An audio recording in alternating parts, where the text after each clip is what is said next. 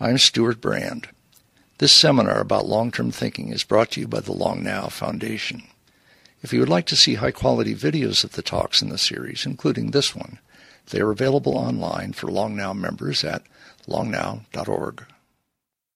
Good evening, all. The, uh, a few returners here and a few new people. This is the second in uh, the seminar series on long-term thinking. The one we did last month on the second Thursday then was Brian Eno, who then gave a talk following evening. And tonight is Peter Schwartz, who will give a talk tomorrow night, also at Fort Mason.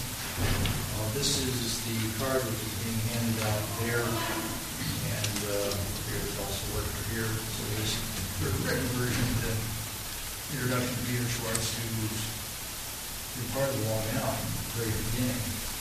Uh, founding directors. He and I go back a long way. He was actually involved the whole catalog after I stopped being.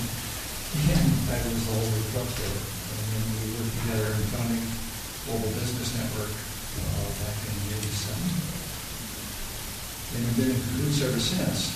The um, standard work of scenario planning was Peter's The Art of the Long View. And it's titled tonight The Art of the Long View. And his most recent book, and one that is, I find very interesting, Peter's called Inevitable Surprises. And it is, uh, what was it, the head of the NSF? What was the occasion there? Well, I can't say, but we were having dinner at a, at a, uh, committee that we're both members of, and she was of the committee, she came up, uh, we were having a discussion around the dinner table about big important issues, and she said, you know, I just, I read a really interesting book, read this book, Inevitable Surprises. My, my staff director gave it to me, the, the- the director of the NSF, we called her. I said, I was really at the book. She must have felt terrible. I was very, well, the others at the table do, and there Oh. was much laughter. And, uh, they, um, uh, uh, Frankie Fitzgerald, uh, Frances Fitzgerald, right, she appraised Peter. So uh, Peter is also one, besides one of the great speakers and writers, one of the great facilitators. This will not be a meeting that will try to facilitate. It's really uh, his to play with. Uh, he's got the beginnings of his talk for tomorrow night. And, um, the plan is to run through that and then uh, talk about it with us, or would you like to do? Well, the way I thought about doing it, but I'm, I'm quite open-minded, is I've got a fairly detailed outline, but a lot of what's in that outline will be very familiar to a lot of people here. Uh, and where I might need to expand on some points to a, a, a more general audience, there's stuff that's, you know, I think virtually everybody in this room will have thought already about and, and, and have considered in some way.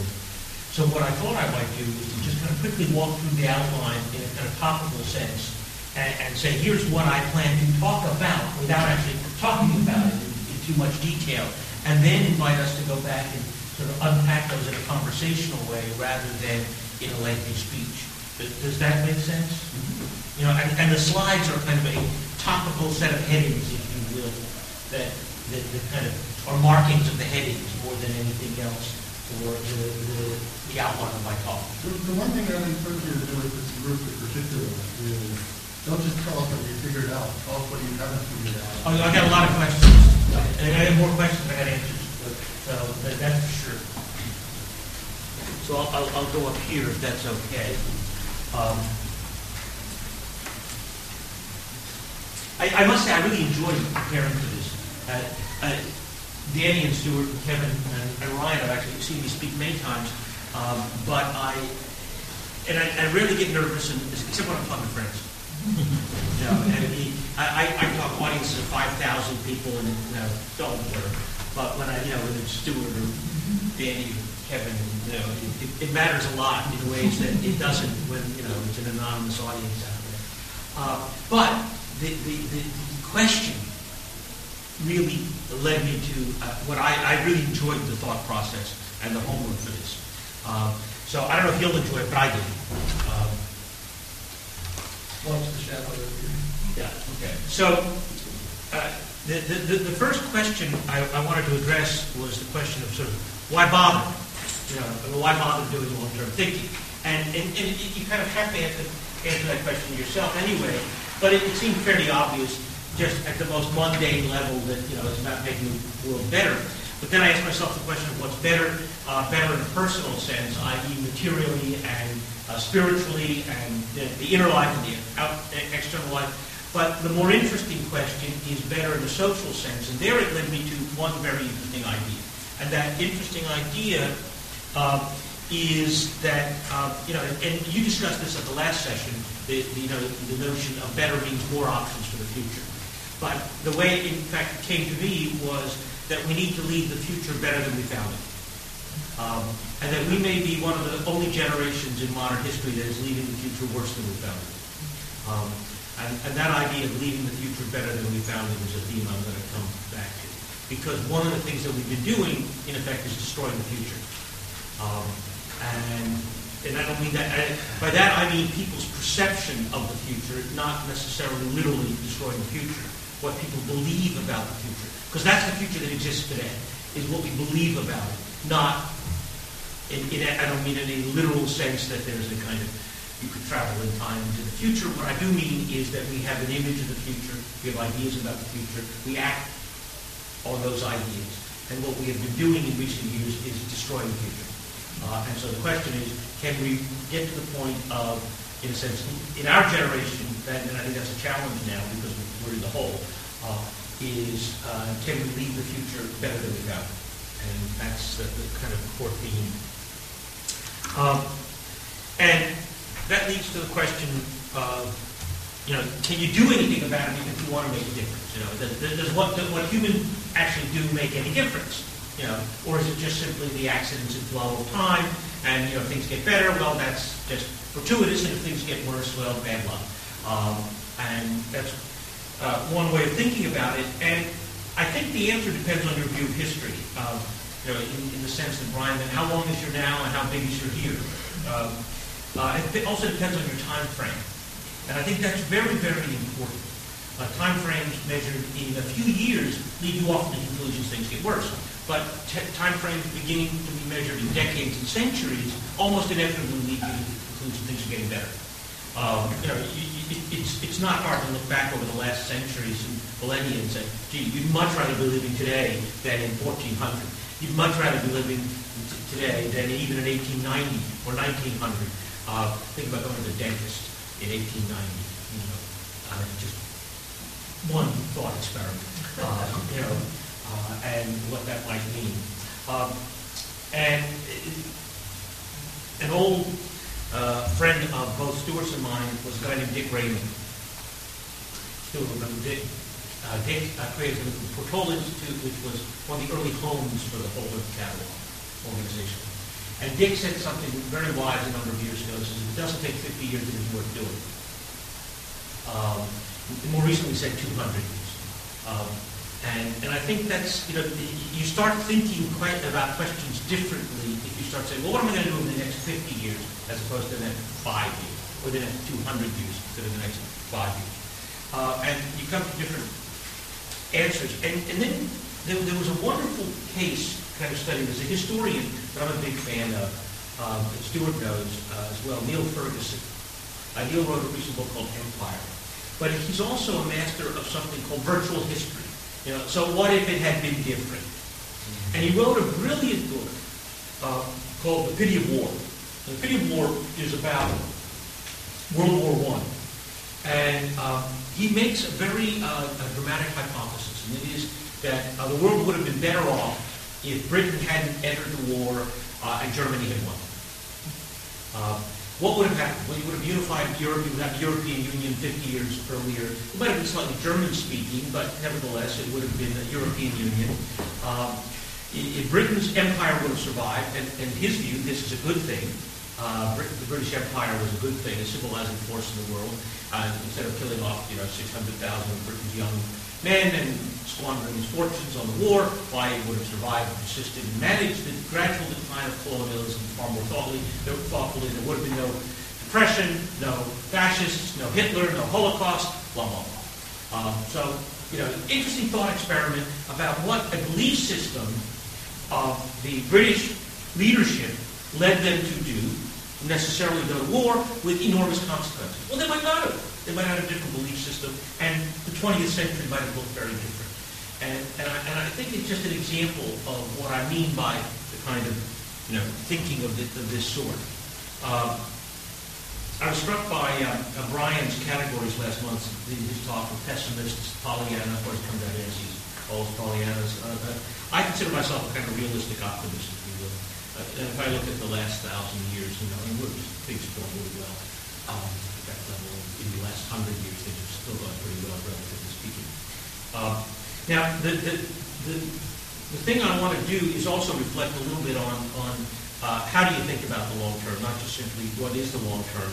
And um, I began with trying to step back from scenario planning. Scenario planning is a tool that I helped popularize.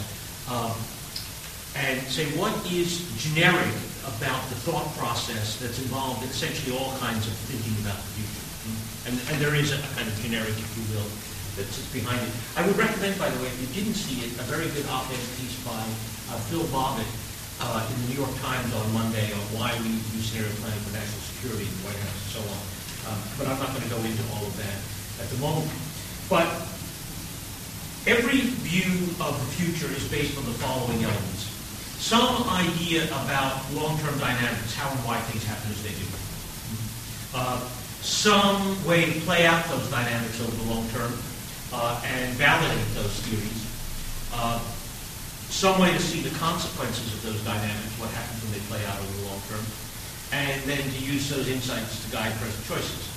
Every method that I can think of thinking about the future, in one way or another, has embedded all of those four elements. Know, developing a kind of model, if you will, that then leads you to lead to look at various forces, see how the forces play out, and then think about what that means. And you can do that in more or less sophisticated ways. But that's the core of every method for looking at the future. Uh, so I'm going to do that, and then I'm going to go back to reflect on that. Uh, so I have a basic theory. Um, and the basic theory is this, that in the long run, humanity is involved in a constant struggle to create human systems that help us avoid killing each other too much. A little bit is okay. Sometimes it may be necessary uh, help us avoid exceeding the ecological carrying capacity, give meaning to human life, and enable us to do great things. So that's what human systems are about, those four things. We don't kill each other too much. We live within our ecological boundaries, or not. Uh, we have essentially a meaningful life, and we can do really worthwhile things. Now, pictures of those four things. Yeah, yeah, yeah, exactly. Great things, meaningful life, you know, follows not kill each other too much, ecological carrying capacity. Uh, so my hypothesis is very simple, is that over the long run, it's powerful and sometimes even good ideas that have been humanity's uh, most powerful weapons that in this struggle. And in fact, that, that's a lot of what you talked about in the last seminar is the power of ideas. Um, and that's really where I want to pick up is on the power of ideas. Um, and uh, then, in fact, where I'm going with this is with what are the ideas we need for the future? Okay?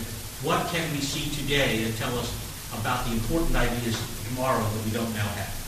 And, and it turns out I think it can be useful to say something about that. Um, and of course, it's not a new idea. I mean, you know, Hegel and lots of other people have, have done this for a long time. Um, you know, looked at the history of, of, ideas and their impact on human affairs. Um, you know, these are ideas about uh, nature, ideas about how society ought to be organized, ideas about ideas, about the nature of human beings, and so on. And, you know, we have a long list of these from history. Uh, I, I, I, was struck by um, Stewart. Uh, how old is that one, Stewart? Uh, this one is about five years old. But, I mean, I mean, replicating conceptual. Uh, over Paleolithic, that's probably on the order and the earliest edge tool is the Demos that made it back two and a half million years. Uh, edged on both sides in a million and a half years. Yeah, we, we have the, the first examples that we still made of, of uh, uh, ochre mining uh, 42,000 years ago for making pigments. I mean, you picture this guy, you know, 42,000 years ago, right, you know, sitting around the cave with some water and some hematite and some ochre and some, you know, chalk and charcoal and mixing up the colors for the first time. It's wow, look, I put these together. Know, these together. Cool things on the walls. Okay, I mean, that was a big leap, you know, from you know just scribbling and scratching on the wall, putting all those pigments together and seeing that you can do something different. I, I don't know how many of you have seen some of the great painting sites, but it just, oh, and even if it's fake Lascaux, Lascaux is totally cool, you know, and you come away and say, wow, the consciousness that was behind those is not very different from my own. Mm-hmm. And, you know, these were tens of thousands of years ago, and yet there's a, a mind at work that you can completely relate to in seeing those paintings. Uh, the first counting device, 37,000 years ago, tools, 40 to 50,000 years ago. Then we get to stone building blocks around 10,000 years ago in Persia and India. And very interesting to observe, because we now get a bunch of things happening at the same time. We get bow and arrows, agriculture in Asia about that time, 11,000 years ago, domestic sheep in Iraq about 8,700 years ago, 8,700 BC, pardon me. Very important thing has just happened historically, climate change at that moment we had global warming. Civilization begins with global warming. It may end with global warming, but it begins with global warming.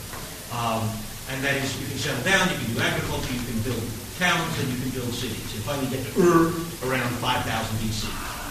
But in the absence of global warming, we don't have civilization. Uh, so it's very important to keep, you know, global warming in the appropriate perspective.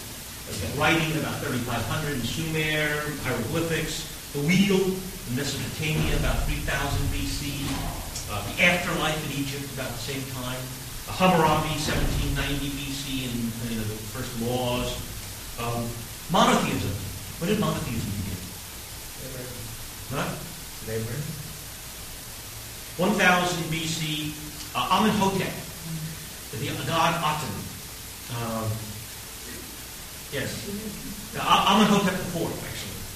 Uh, the, the, first recorded um, uh, the, the, sighting of a single God. Often you are the one God. Um, now, some civilizations get unlucky. They develop a lot of good ideas, but then they go away. The Minoans are a good example. They lived in the wrong place. The volcano got dead. You know, great ideas, bad luck. That can happen. It can happen to us, too. It's, it's an interesting you know, set of, uh, for us, it may not be the volcano, maybe the asteroid, but you know, just an interesting lesson from history. And another one that, that, that, really struck me as I began to think about it is that cosmology matters in the long run, right? I mean, it really does matter. You think back to the geocentric world and what you could do, what you imagined you could do.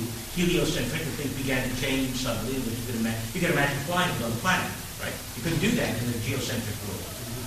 See, and then we get universe, right? We get solar systems, galaxies, many, many galaxies. Now we're into multi-universes right? We thought about, you know, intergalactic travel, interuniversal travel. What's a spacesuit for going into another universe, right? The laws of physics are different.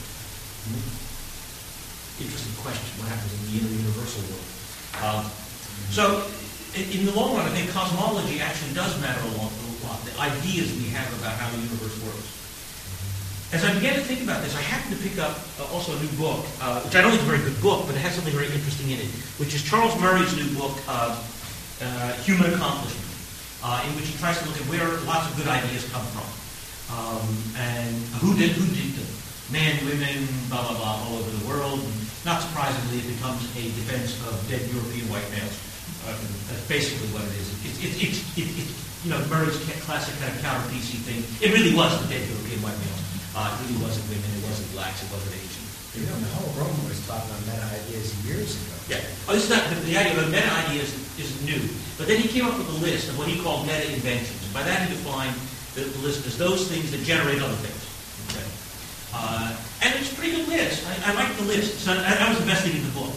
The whole section on it was the, exploring the origin of these ideas, you know, artistic realism, polyphony, grammar, meditation. And there's a couple that are missing from the list that just ran out of room on the page. Uh, I like uh, mathematical proof, the calibration of uncertainty, uh, the secular observation of nature, and scientific method, and the rest of on that list. But I thought it was an interesting list and gives us again a clue for the kind of ideas we want going forward. Now, when I talk about the realm of ideas, what I mean is uh, not you know instinctual behaviors. Divinely endowed king versus top dog of the tribe. You know, agriculture uh, versus hunting and gathering you know, we actually sit down and figure something out. you know, the story they tell. You yeah, he, Kevin is the king because his father was the king, and the king came down from heaven, and you know, and heaven means this, and that means that Kevin has the right to rule, as opposed to Kevin's the meanest toughest guy in the tribe and beat the shit out of anybody. Very different thing. You know. Um, so what we're really interested in then are powerful ideas and also uh, maybe even good ideas. Now, powerful ideas are ideas, yeah, powerful ideas uh, persist and spread over centuries. But not all powerful ideas are good ideas. I'll come back to that. Uh, sometimes uh, they compete, they cooperate with each other, and sometimes they compete with each other. Powerful ideas, for example, are science and technology, which mostly cooperate. Scientists discover new principles that lead to new technologies, that lead to new discoveries in science, and so on and so on. So they cooperate. Science and religion mostly compete for belief, for power, for uh, explanation, and so on. Uh, but they're both powerful sets of ideas. Uh, evolutionary powerful ideas, we talked about this last time, increase options. And uh, that's, the, you know, that's basically one of the definitions of being powerful, is that it tends to increase options. But powerful ideas are not always good ideas. Uh, and bad ideas can be also very powerful. Uh, now, a, a, not very powerful bad idea, I remember when I was a kid, comic books had on back, uh, uh, uh, you could order a book about the hollow earth. You, you remember the hollow earth, right? That's where the flying saucers came from. UFOs is the hollow earth. They, did a little hole in the North Pole where they come out of there. That's where it all came from. This is a bad idea, but never took hold. You know, uh, unlike many other bad ideas that have taken hold, like fascism, uh, like um, cultural victimization in the Arab world, uh, like uh, the final solution, uh, Maoism. colonialism has an interesting history, because, you know, it tells us a lot about what happens to ideas that, yes, it might have made sense, you could make an argument, but it clearly then became a bad idea. And how did it go away? Well, it went away because people stopped believing in the idea and defending it. Uh, uh, ideas that are powerful can become weak when you stop believing. Uh, and colonialism is a perfect example of simply stopping believing. Communism, what happened? You know, there was no war. You stopped believing in it, and it went away. Uh, and it says something about the nature of such powerful ideas. I think a, a, really interesting bad idea right now is what the French believe about 9/11. You know, it was the CIA that did it to the Pentagon. Uh, astonishing. Uh, good ideas, on the other hand, uh, improve a lot of their human hosts, increase options, and help humans adapt. And they're also affirmed over the long, uh, over a very long period of time. You know, they also have to be powerful. Science, art, law, those are all examples of good ideas that are powerful ideas. So where do ideas come from? Uh, well, they come from a variety of places, but uh, one is that they come from other ideas. There's path dependency. Um, and, and that is, we don't have to worry anymore about what the er idea was. You know, somewhere back there there was the idea and or ideas, and we've kind of gotten past. We now live in a world that's rich with ideas, so we don't have to worry about the ultimate origin of ideas. But we do think about the pathways of the ideas going forward. You don't get to molecular biology without doing biology and chemistry. So the, the path dependence is important. Um, another place ideas come from are the problems that we have, are, have to solve, whether it's feeding ourselves or providing heat or light or uh, why things happen the way they are. Uh, tools, very important part of what happens to ideas. You know, uh, you couldn't have gotten Einstein without uh, the mathematics that he had at his disposal. You couldn't have gotten uh, the recent discoveries of the accelerating expansion of the universe without the Hubble telescope, and so on and so on. The tools matter. And I think one of the things that we can be confident about, so I'm not going to spend any more time on it, is that over the very long term, our tools will get much, much better. Our, our conceptual tools will become more complex, more sophisticated, more subtle, and so on. Our physical tools will look at us little further, faster, smaller, more dimensions, and so on. So I think one of the important kind of foundational ideas is that we will see continual progress in our ability to both think and perceive, we think about and perceive reality in ever more complex and more subtle ways. And there's a wonderful book uh, that I just finished uh, that kind of gets at the core of this. Uh, Einstein's uh, Clocks and Poincaré's Maps uh, have you seen it? Did you like? I, I haven't read it, I've seen it. Uh, by Peter Galison. It's a lot of fun, and it, it basically gets at how these ideas come together. Um, so then we want to think about long-term challenges, and, and here, uh, one of the things that I, I always use and it organizes what I'm about to, to, to, to go through is Paul Ehrlich's equation, that environmental impact equals population times affluence times technology. How many people you got, uh, how well they live, and with what technology. And that tells us a lot about the future. And all three of those variables say a lot about what the long-term condition of the human society is likely to be. Uh, I mean, I would divided by one well, And that one's my view. it, it depends on whether it's one over A or, I mean, it depends on how you want to frame it. But so then I started thinking about each of those terms. And you can think about different worlds, okay, at four very different population levels. They have very different implications. One is much bigger, 50 to 100 billion people, okay, on the planet. That's, uh, uh, that's approximately, by the way, what the world would be if the world was as dense as Europe is today. Okay? So think about every place on the planet that is Switzerland. Okay? Well, Switzerland is beautiful and pleasant. I mean, it's, but every place is like Switzerland. Nobody would smile. What? Nobody would smile. Nobody would smile. but it, you know, France or you know the Netherlands or the UK, but the whole planet looks like that. that that's what it would take to have roughly 50 to 100 billion people on the planet. Uh, every place would be developed. Every square foot would look like it. Uh, the other, next scenario is sort of like today, one to two billion people, somewhat maybe a little bit less, but on the order of a few billion. Another is that you really do get the crash, and it's go down to you know a few million, one, two, three million. Very different. Everybody's got hundred thousand acre haciendas, or we're back to primitives. Um, and then of course the last one is zero. We're gone, um, and that's a scenario that you know that's also plausible in the not too distant future. Uh, another big question that poses an interesting problem. Well, what's human nature? Is bad behavior the result of evil or poor mental health? Right? Tells you a lot about the future. Was Hitler evil or sick? Two very different questions. If, it, if he was sick, then the answer is better mental health. Right? And you can imagine solving that problem.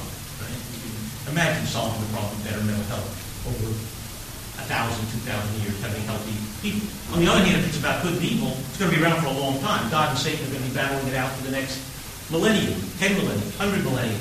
Completely different problem, right? completely different interpretation. So it's an important question. Which, how does that play out? You know, we've been in a struggle over the last thousand years for on that question. Before that, it was all about the and evil. And you know, um, and that leads to the other another big related question is: Are we in a future of reason or faith? Um, you can imagine a world mainly of faith, a world mainly of reason, or worlds of both reason and faith, which is where we are right now. There even is some good science fiction. I don't know how many of you read Hyperion, you know, in which the Catholic Church is a very important actor in far distant future. And interestingly so. Interestingly so. Uh, and, and how the world can be combined of reason and faith in a reasonably plausible way. And that led me to the question, the really big question was, was God a good idea? You know? and, and, and by the way, my answer is no. Uh, it's certainly a powerful idea, a very powerful idea, and mainly a Western idea. I mean, you don't really have God. You know, the Tao is not God. You know, it's, it's I mean the kind of, you know, thou shalt God, as opposed to God is immanent in all things. And, you know, uh, Buddha wasn't God. And, and even the Hindus, it's really different. It, this is really a Western thing, the God, the monotheistic God that we all think of as God. Um, and early on, maybe it was a good idea, you know, help produce good behavior, thou shalt not kill, etc. Um, but God even then did a lot of smiting and still continues to with non-believers. Um, my son just had a bar mitzvah.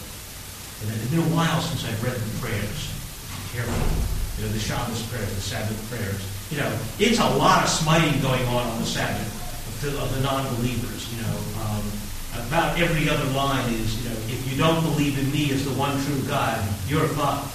Uh, and that's a good part of the Friday night service and the Saturday morning service is, you know, you know, smite non-believers. And that meme has continued on pretty well for the last couple thousand years.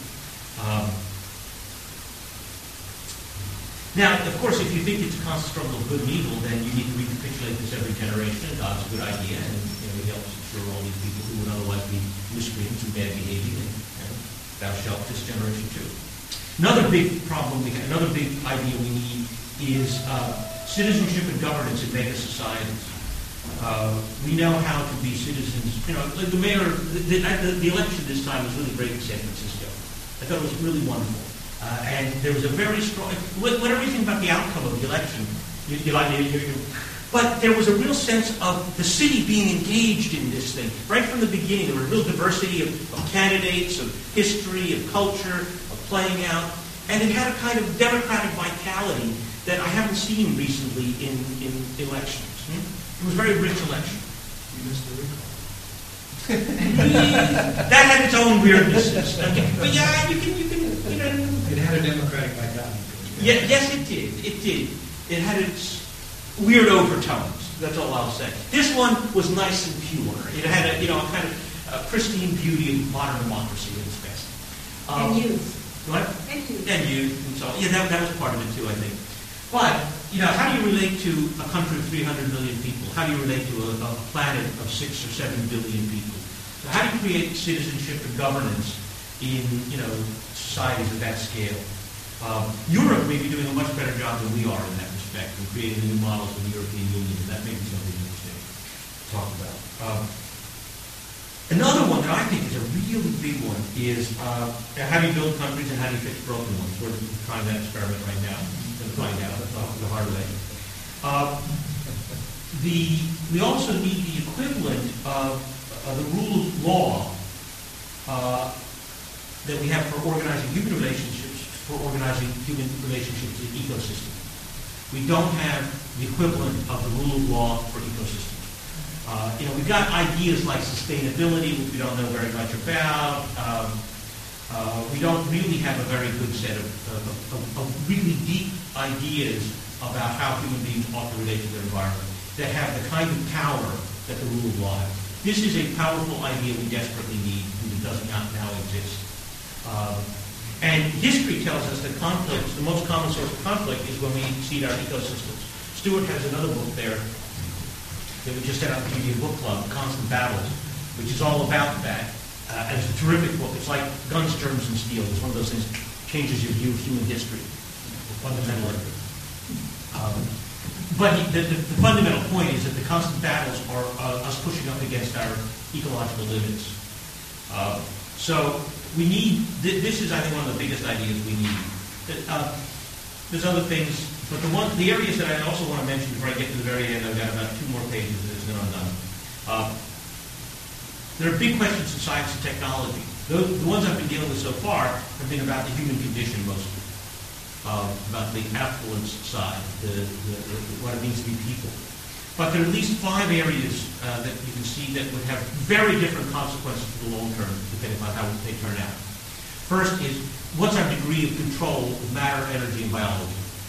If we have a high degree of control of those, it's one future. And if we don't, and I believe that that's kind of inevitable, that it's increasingly a matter of choice. But the time frame matters a lot, you know, that, that what happens to matter, energy, and biology be matter choice. The second uh, area, and this is uh, uh an issue for the next several hundred years, uh, understanding the long-term and short-term climate dynamics. As Stewart knows, I am very much concerned about abrupt climate change, that we may be headed into an era not of global warming but rapid cooling. And that the really big issue is global cooling, and that you will be under the glaciers, you don't have to worry. Um, and when the, yeah, that, that, that's what will trigger the cooling, is the melting of the glaciers.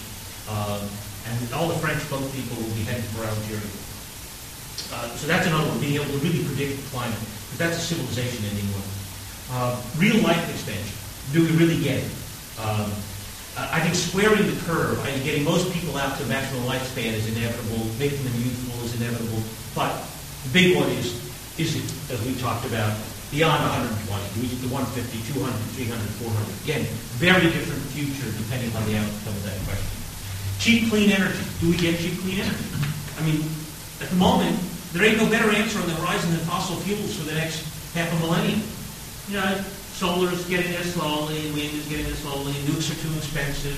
We don't have any good answers at the moment. I think we spent all the money we're spending on bombing Iraq on, uh, on research. We don't have an answer. But at the moment, none of the directions look very fruitful for being the replacement for hydrocarbons. Right? You can, at the margin, you can improve solar, you can improve wind, but they're not going to power the planet. And right now, we've got enough oil and gas probably for the better part of this century. We've got enough coal for the better part of half a millennium. But you're really thinking long term, what's after fossils?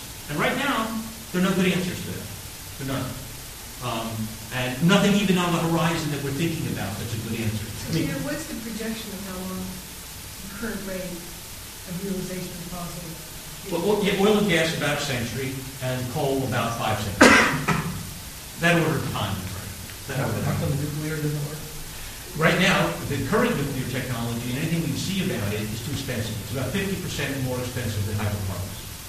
Um, And that, if. Is that, is that just, is that the inherent cost or is that just regulatory cost? No, that's the inherent cost. That- That, that's even if you, you know, get rid of a lot of the stuff, it's still about, it's just a good project, uh, assessment done at MIT, literally just published a few weeks ago on exactly, by pro-nuclear guys, the, the nuclear department. Now, the, but the issue is that even if you've got uranium-based nuclear power to work, that still doesn't give you the power for the planet, there's enough uranium. So this direction of nuclear power is a good supplement to hydrocarbons and might stretch the hydrocarbons another half a millennium, maybe. But it's not the substitute for hydrocarbons. Uh, fusion might be, but the physics doesn't work yet. So right now, there's nothing on the horizon. So that's a very big question in my mind, and one that ought to be addressed fundamentally. What's the clean energy? And then finally, eh, the spaceflight question. Are, are we earthbound or not? Do we have faster than light? Do we have space colonies? Uh, do we have asteroid protection? Because I do think that's a big one. Um, and do we have ETs or not? You know, long term, you know, have we made contact with? Uh, so those are sort of five big questions uh, of science and technology. So where does that leave us for the long run? Yeah. We got high population, high-tech world. You can imagine a world out there you know, 50 billion people with super high technology and, you know, uh, thousand years in the future. Um, you know, the kind of science fiction dream. Or you can have high population health. You know, true, you know, uncontrolled population, many billions living in, in a giant favela. Uh, you can imagine low population utopias or low population primitive worlds the, the, the the hacienda of 100,000 acres or the, the few remaining tribes wandering the planet. And then finally, the question is it earthbound or galactic and beyond? And over a thousand years, that's a reasonable question, over a century or two. So what do we do with all this kind of stuff? You know, what, what, what, what, what do we do with this kind of thinking? Well, part of what I think we do is to help think about uh, the path of ideas going forward. And I think this is one of the places where, again, I think there's two or three places here where long now can be helpful and where the kind of conversation we're engaged in. Uh, Stewart, and I, uh, Kevin, you may have been there as well, when in about 1990 we did scenarios for nanotechnology with Eric Drexler and a few other people. Do you remember that, Stewart, we over in Oakland? Yeah. We laid out the pathways going forward. But it's amazing how, you know, we're well ahead of the curve on what we thought a decade ago. But those ideas, that's okay. The- the- those ideas percolated through a lot of different cultures. Hewlett Packard, IBM, lots of places that have been pushing those ideas forward. So one of the things that we can think about doing is, I laid out those problems that I think we have to solve, is what's the path of ideas going forward that is worth thinking about, that can be stimulated and set in motion? What are the big problems?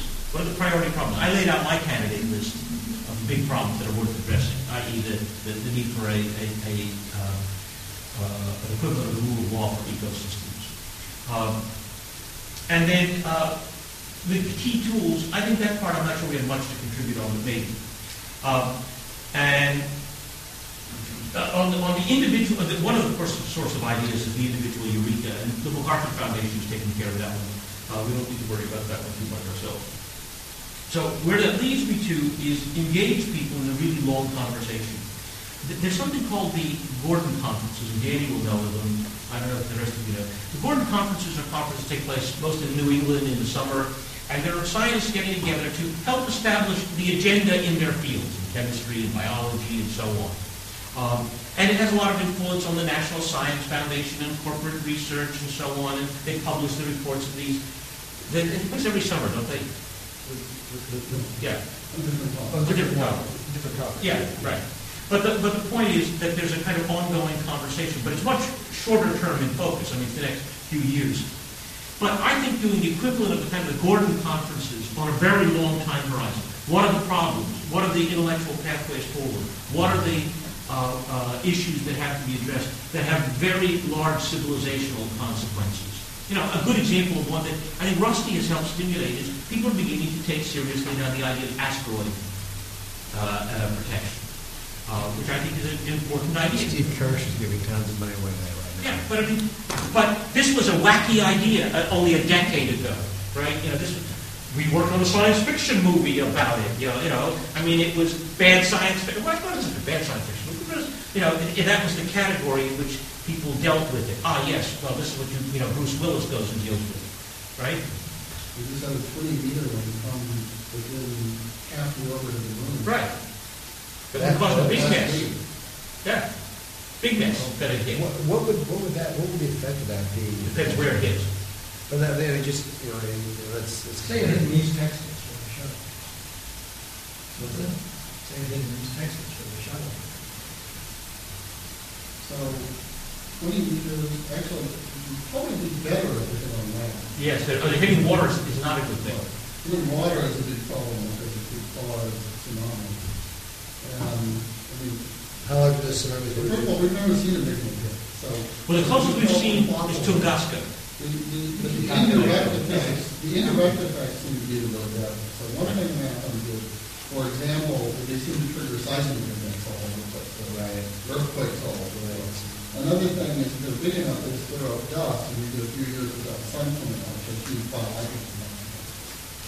So probably twenty meters is big enough for that, but it would easily, you know, be much bigger than Krakatoa in terms of, you know, the, the effects of 20 meters. cold winters and.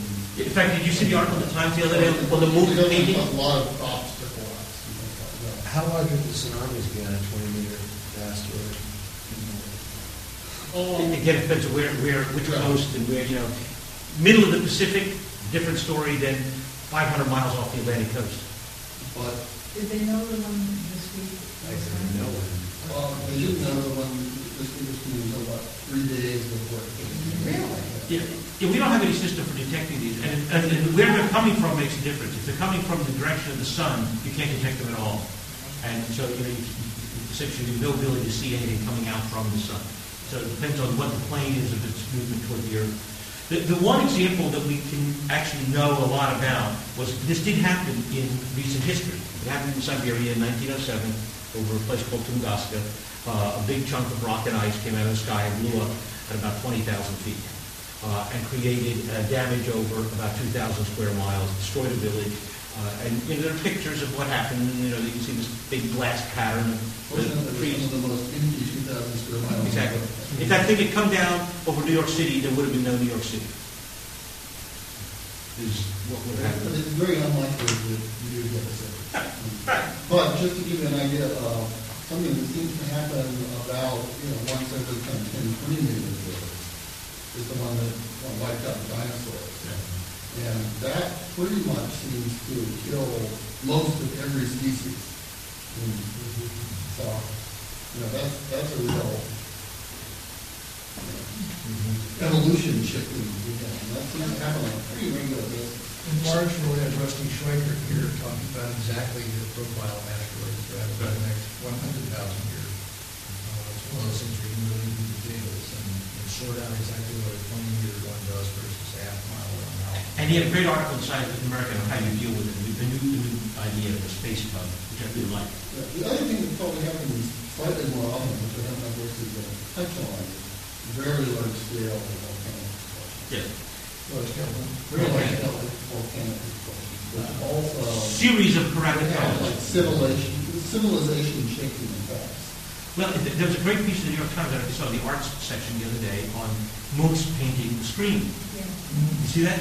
And do you remember what, what was the source of the color of the sky? Well, They now think it was Krakatoa. Uh, that over Norway, Munch saw this months later, uh, and they now believe that the, the, that the pattern of color in the sky came from Krakatoa exploding literally halfway around the world. And Uh, Did you have a question?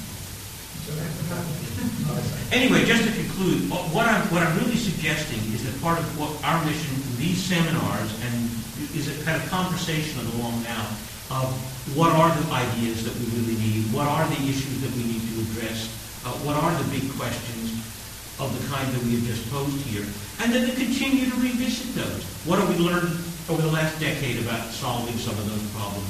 What are, what kind of ideas going forward for the next decade or two?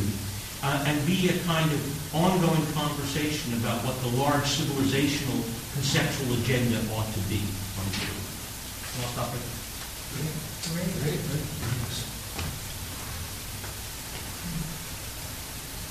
Peter, one of the strongest things I get from this talk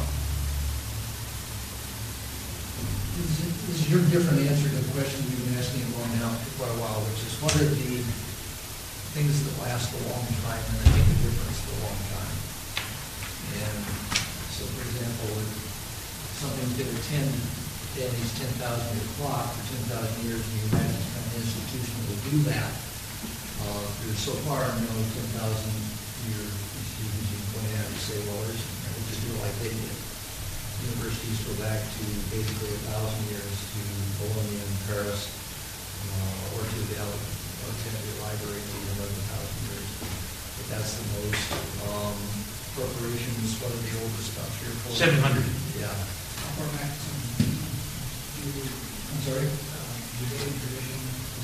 Religions go back three thousand years? About 3,000. The longest living religions tend to be on the order, and sometimes they move up. Another one that uh, is interesting to look at is cities. Some cities carry on for a very long time. Jericho has been a serious village at least for a long time, Jerusalem has a very serious city. Typically, capital cities, um, as soon as you get a new number, you get a new capital city, and so they tend to dry up. Some of them are dead like Brazil. But what Peterson is introducing, I think, is, is the notion of, it reminds me a little bit of, of uh, Harold Morowitz, who I can see, biologist I see at Santa Fe Institute, who says the most primordial thing that we can study in life is metabolism itself. And the way metabolism works, the whole pathways of how energy and chemical reactions go on in a living being That, that, that's the perceived structure. are, they are a complete uh, set of, of a sense, idea paths, of frozen accidents, of deeply embedded legacy systems, and they are very memorable. And you can sort of tease away the parts that don't have to be there and get back to something that's very primitive, and the continuity of that is enormous. So Peter is, is adding to this collection is uh, ideas as being one of these things which often have enormous longevity and influence that goes on for centuries in the past and he's suggesting in the future. And you know, one more thing is notice the difference between good ideas and powerful ideas. Powerful ideas are the ones that have this influence over a very long time. Not all of them are necessarily good ideas. They don't have to be good to be powerful. Um, And if one is acting responsibly toward the future, one would probably be careful about powerful ideas that maybe have the ability of not being so good. And tease MS out. DOS, just a take. Could, A powerful bad idea. Uh, yeah, I mean, op- Yeah, yeah. proprietary operation, operating systems is, uh, operating systems is potentially a bad idea. And maybe open source software. Is that sort of quintessent what That's exactly it. So the question I'm asking is, what are the important ideas we need for the future? Well, what would be a powerful idea right now if you would say, you know, if you were to put the twenty-first century on that, or the twentieth century on your graph, what would you put up there as a powerful Oh, uh, or a good idea? Well, I, I think uh, markets, for example, is an idea that gained a lot of hold over the 20th century, and is a good idea, that uh, the concept of a marketplace uh, as a good social mediator for many kinds of societal activities is a powerful idea, and that has now taken hold around the world, and defeated another powerful idea that you want to have the states run, uh, to allocate resources rather than markets. And that was, that was one of the core uh, ideational competitions of the 20th century, and one idea won. And it won because it But delivered. in fact, maybe the more general version of that was emergent feedback. Okay, good. Was the. One society, one system had no feedback. the markets was kind of an example of it. It was good, that's But really a good, lot of kind of, really good. Decentralized emergent feedback. yeah, well, and to me, the simple. How to control decentralized emergent feedback. Good, good, good, good. That's what I want to say, yes. Out of control, decentralized emergent But, feedback. but That's for what a market example, is. for, for example, evolution is emergent feedback. Yes, So, right. It's a, And it has some market-like but, properties. exactly. So Peter, we, we we keep using good, I think it's really easy for us to evaluate maybe whether an, an idea is influential or powerful or sustainable or sustaining. I think it's harder for us to evaluate whether an idea is good or not. I agree. And you had a kind of curious definition of good, What which was was, the definition? the definition of good was things that were making it better in the long term or something, or, Or uh, improving the lot of the human hosts is Right, one but definition. including outcomes you also had on, on power. Well, no, no, no, uh, So- powerful is they persist and spread. Powerful is that they are, they, they persist and spread. It doesn't mean that they improve the condition of their host. Um, You know, uh, so, Didn't you, didn't you map good onto, um, keep us from killing each other too much, living sustainably in our environment? yes. And the, you mapped good into those four things. Well, what I said, Your definition, wasn't it? that, that's right. Yes. What what I, not quite, but that's close. What, what I said was that, uh, uh, that that there is this constant struggle, okay, and the good ideas help us in that struggle. And that the good ideas help us deal with not killing each other too much, living within uh, our means uh, ecologically, providing meaning to human life and enabling us to do great So things. when, when, when communism fit that uh, definition at the time when it was thought of? I'd I'd love to do a, a a thought experiment of this. Okay, it's the late nineteenth century, Marx is around. Uh, The ideas of communist socialism are afoot, and many bright, uh, extremely uh, public-spirited people are starting to buy into this and indeed setting in motion the the revolutions first in Russia and then in China. You fulfill the promise of this wonderful new idea. How would they have known, what, what would be the principles that would have told them was potentially a very bad idea? They probably wouldn't have known. They would have tried. And what they would have found is exactly what we talked, that it, that just about a moment ago, that in fact there's a much better way of allocating resources, that, that if you try to do it centrally, in a non-emergent, uh, top-down, um, uh, what were our four characteristics, emergent, Okay. without feedback, uh, you know, then you're going to have a misallocation of resources, and you will have a failure of your society. So here's what we need. You need, you need a way to stop an idea. A bad idea. This is more like an idea. What what was it about communism that had to be coupled with totalitarianism? Because it was the absence of, the absence of, um, of citizen-derived feedback that allowed it to. I- I'm not sure that it had to be. I mean, you have, for example, the Israeli kibbutz, okay, which were about as close to, you know, classic socialism as you can get. They still didn't work, and it wasn't totalitarian. It still didn't work. But it was self-correct. Yeah, like going away. Yeah. Exactly. But, but it, it happened on a longer time course, when coupled with the, with the, with geography and totalitarianism. So, okay, is there a scale problem here? There should have been a way to test communism. At a small scale. small Is that, oh, we'll take over Russia, right? You know, We'll, we'll try the experiment on a real big scale. Then we'll do China. Small scale, well, maybe it didn't work at a small scale at the time. Well, that's the question. If you put scalability as one of your design principles. Well, you know, but think about some of the the shakers and some of the. But it wasn't, I mean, it certainly wasn't obvious, Close to you were communism. just sort of read it, that it wasn't gonna work, but it wasn't gonna work. I mean, on, in principle, if somebody had given you the capitalist manual and the communist manual, you, you know, you would have read it and said, hey, well, this, this one certainly, you know. Communism, it would seem much, communism seems much better. I mean, Yeah, I- it seems I- I much would gooder. It seems much gooder. Exactly. I, would- I would have thought just, you know, without seeing how it worked out, the communism would be the better one. Right. So how could you, how could you distinguish between the bad idea and See, You know, there's something that strikes me here is, first of all, we keep on talking about what's good and bad. Well, I mean, we, we, we tend to forget about human subjectivity.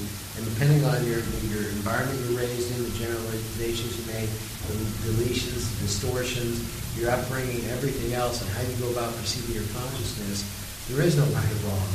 And, and then you get into trial and error. We would have never known that communism is better or worse than capitalism. Can you do a small experiment where you have a subjective audience judging that? The thing that really confounded me about your talk, and this is actually, you gave me a great idea for my business, so this actually paid off really well to me. Um, because you talked about Ten percent, ten percent. 10%. that's not a problem. Make us a million dollar company. I'll be happy. uh, You know. Anyway, um, no, the path dependency issue you brought up. You know, if, if you think about the problems, tools, and the eurekas, you know, you, you look at what Lee Hood says about systems biology and everything else, or what Laszlo talked about with systems thinking. The further path dependency gets developed, the more and more you have to rely on the thinking of your of your uh, forebears. And so, what happens to the great skill of systems thinking and the ability of integrating across multiple disciplines? So I can tell you, I, I one of my skills is a systems thinker, but I, you know what? I don't have the ability to think in terms of physics or you know, uh, you know, advanced computer science or medicine or things like that. I know what I'm a good systems thinker about, and that's most literature and you know and things of that nature. But I, I have I don't have a con uh, I don't have the context to be able to take that path dependence. So what's really interesting about human perception is how far along, like you know, for instance, somebody who comes from the Middle East who's not really well educated except in the Quran, to say, you know, some mullahs, uh, you know, um, dictate, how well can they really uh, think in terms of systems thought process in a path-dependent world? And then again, how many people in a path-dependent world can really start taking things in the entire context of society? And so, you know, that's that's what really confounds me because the farther we go, we start talking about fishing and all that stuff, and that's path dependent. At the same time, people making the policies that we live by, the people that are building the society that we live in, are people that have to make generalizations, deletions, and distortions regarding reality, come up with some kind of decision. And you know what? Those are the people that vote. And so, you know, that's that's that's you know that's that's my conundrum here. And you know, the, the reason why I said the path dependency thing for me was a good idea because you know, in healthcare, uh, we have to do a lot of uh, scenario planning. And what I want to try to do is try to you know build scenario planning with path dependency and have people sponsor Camp David sessions where they actually spot a scenario and really explore it in great detail for healthcare and medical science research and things of that nature. You know, what gets me is is what we're talking about is a lot of subjective and in trying to look at objective fashion. I don't know if there's any objectivity here. Well, you, you, you can separate two different classes of ideas. You know, the, the ideas in the physical world, you have, it, it's much easier because if, if it's not true, you find out pretty quick. You know, things are going to fall or not, and you, that's a But pretty Newtonian's law, Newton's laws been overturned. Yeah, but most of the time it turns out it works pretty well for most situations. Now, Yeah, but, you know, we, we, we, we can rely on it. We don't float away most of the time. But uh, uh, a social idea is, is, is a function of what you believe. The reality is malleable. It's not uh, a function of objective fact. It's, it's a collective hallucination. Um, and therefore, i- in fact, is much different in character. If you want to push ideas forward in the social realm, it's much more about what we believe. So let me, let me point out something maybe the difference between a good idea and a bad idea. Which is, I claim a good idea is not a collective hallucination.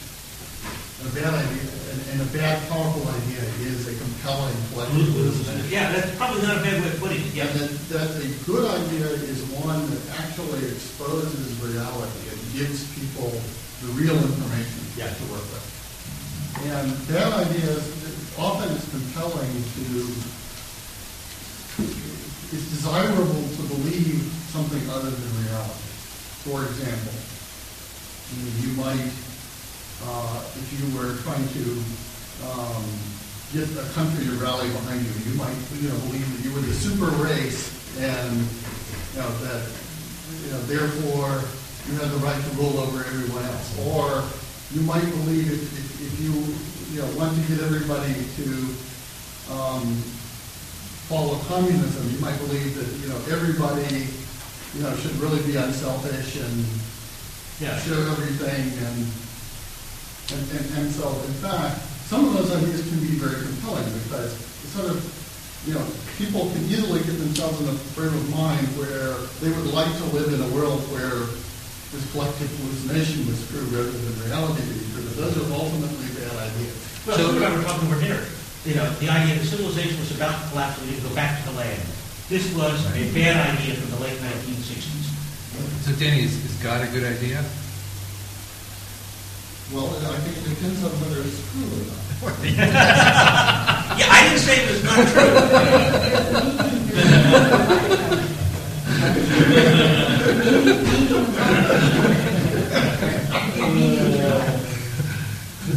what God is. That's what, for a lot of people, God is about. Right. That would be the one purpose, that. Peter, um, I, I'm sure I'm I'm sure that's not true. I'm happy to speak of, but there may be some. I want to give you map, one or two of the questions, maybe two of the questions that that you raised now, onto the framework of the UN. Well, actually, I had part of it in, in, in, in my talk, which I skipped over because I didn't want to Everyone else knows, but bore, what- could you- bore everybody with it. Yeah, but could, could you do it just as part of the uh, exercise? Some people would enjoy doing. Now, you? Just briefly, brief- just briefly and informally, how would you map all these questions onto the framework of? Onto the scenario framework? Yes. Uh, well, You did that a little bit. that a little bit. At the very end, where you said not a scenario, there a scenario. I call it our future possibilities. Um, Yeah, ba- ba- basically what I'm trying to do is fold in uh, a lot of those developments those you four separate possibilities of a world of very high populations um, that you know, had basically solved a lot of the kind of problems we were talking about, or ones that not. Conversely, a world in which you have much lower populations uh, and problem or not. And then finally, the, the issue of, of whether we had a world that was in fact earthbound or not. Um, and you have very different visions of the future, and you do different things depending upon what you believe about those different possibilities. Um, if, if you believe 100 billion, the carrying capacity of the Earth ought to be 100 billion people, we can build a, a technology potentially to do that. It'll be a very different kind of Earth. That's interesting. I didn't know of exactly nobody who thinks that, I didn't say it was a good idea. except maybe Kevin. But, no, I mean, it's, it's nobody's goal, but I think. Make room for fifty million people I'm sorry? to do what? Make room. Yeah, hundred billion people. I mean, nobody's saying, that's what we really need. is- You know, some Buddhists saying, what we need is more human consciousness. But there are people saying that. Yes, you know, more, more, more is better. You know, I mean, the, the most Right. important thing is human consciousness, and the more of it, the better it is. You know, sentient beings. You know, these are all souls. More souls, better souls. Buddhists don't actually have a very large family. Maybe the Mormons have large families. The Mormons, yeah. Well, So, so, so Peter, I I was really struck by the very first point that you were making, and this was the thing that, that really um, triggered a lot in my mind. And that was you said that the future did not exist except as what we imagine it, that, that that's what the future is. When we talk about the future, we actually should be talking about our idea of the future. And I think that's, I think that's, I think you can do a lot with that because that's actually true in a certain sense that the future exists. The future we have right now is only and primarily and, and actually wonderfully our conception of it, our It's idea. It's our idea of the future. That's what it is. Then you go talk about writing the future, harming the future. right. But I, I'm taking at your face value of your first statement of definition of future. That when we are harming the future, what we're doing is we're harming the, our idea of the future. That is exactly what I'm saying. it's- So it really it has little to do with whether we're having some effect on the carrying capacity of the environment down the future. It has to do with when we talk about harming the future, we're talking about harming our idea of the future because that's really the main thing. That, that- that is the future that exists. Exactly. And so what we're trying to do right now is to cultivate ideas of the future because that's the only future that we have. And um, so that when we talk about um, having impact on the future, what we're talking about is having impact on the idea of the future. Correct. You're dangerously turning this thought exercise into one of aesthetic. That, that may be okay, it may not be, but it. I'm going to get an assertion that's dangerous, turn this whole exercise into one of Well, aesthetic. if it looked like the effect on consciousness of, of wild places in the wilderness, the effect on the human psyche of having wild places. Mhm. And the future is a wild place, and, and what we make of it has It's a nice metaphor. And we might as well do something about the future because in fact it's the only thing we can do anything about. Exactly. Well said. That, what we want, that's a good line.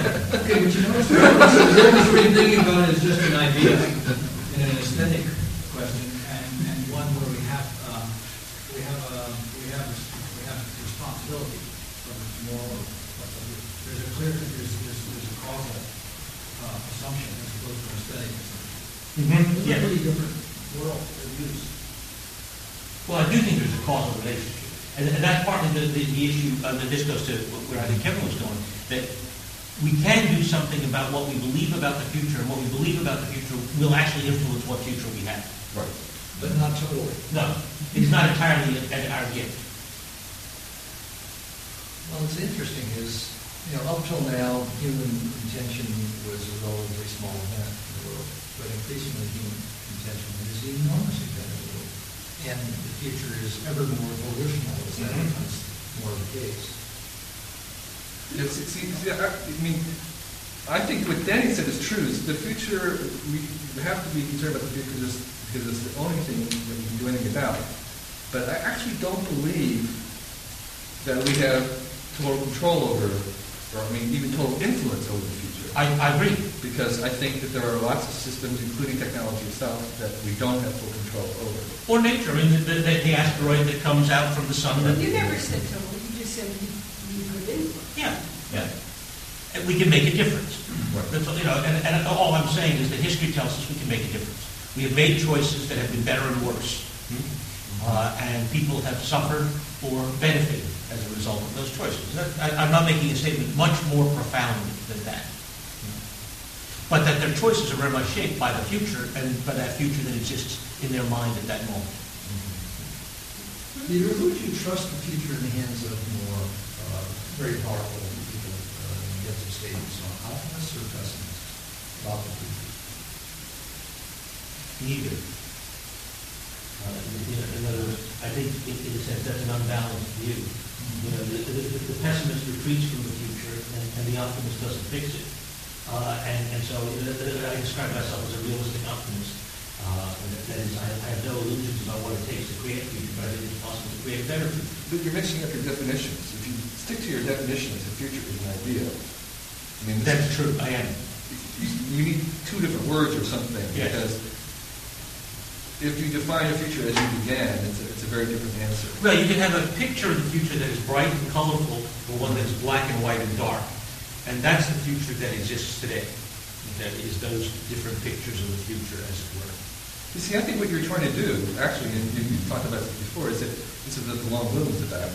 Is I think you know, the long boom came out of the idea that there was not a plausible, uh, optimistic idea of the future that didn't Right. exist. So let's create one. And I think that problem hasn't been completely solved by the long boom. No. In other words, I, I think that, that, that what the world does need is an optimistic, plausible view of the long future.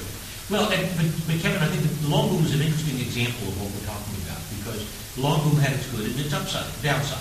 The, the upside was it inspired many people, and on the other hand, it made other people complacent and thoughtless about the future. I.e., uh, we don't actually have to think about it. Can this boom end, and can it have uh, downside consequences, and so on.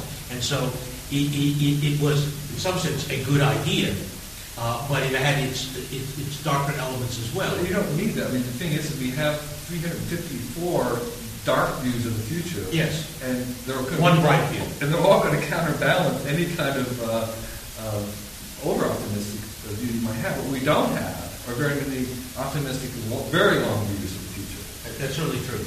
All the extropians of the various ilks. The the rapture, is all going to end in, in 2040 or something. But the truth is, they're, they're not very influential views. The influential views of the future are all wrong. You know, the science fiction, some of us grew up reading very much. Yes. Dark, I'm a But do you believe But, it? but then almost none of them They're not plausible. very optimistic.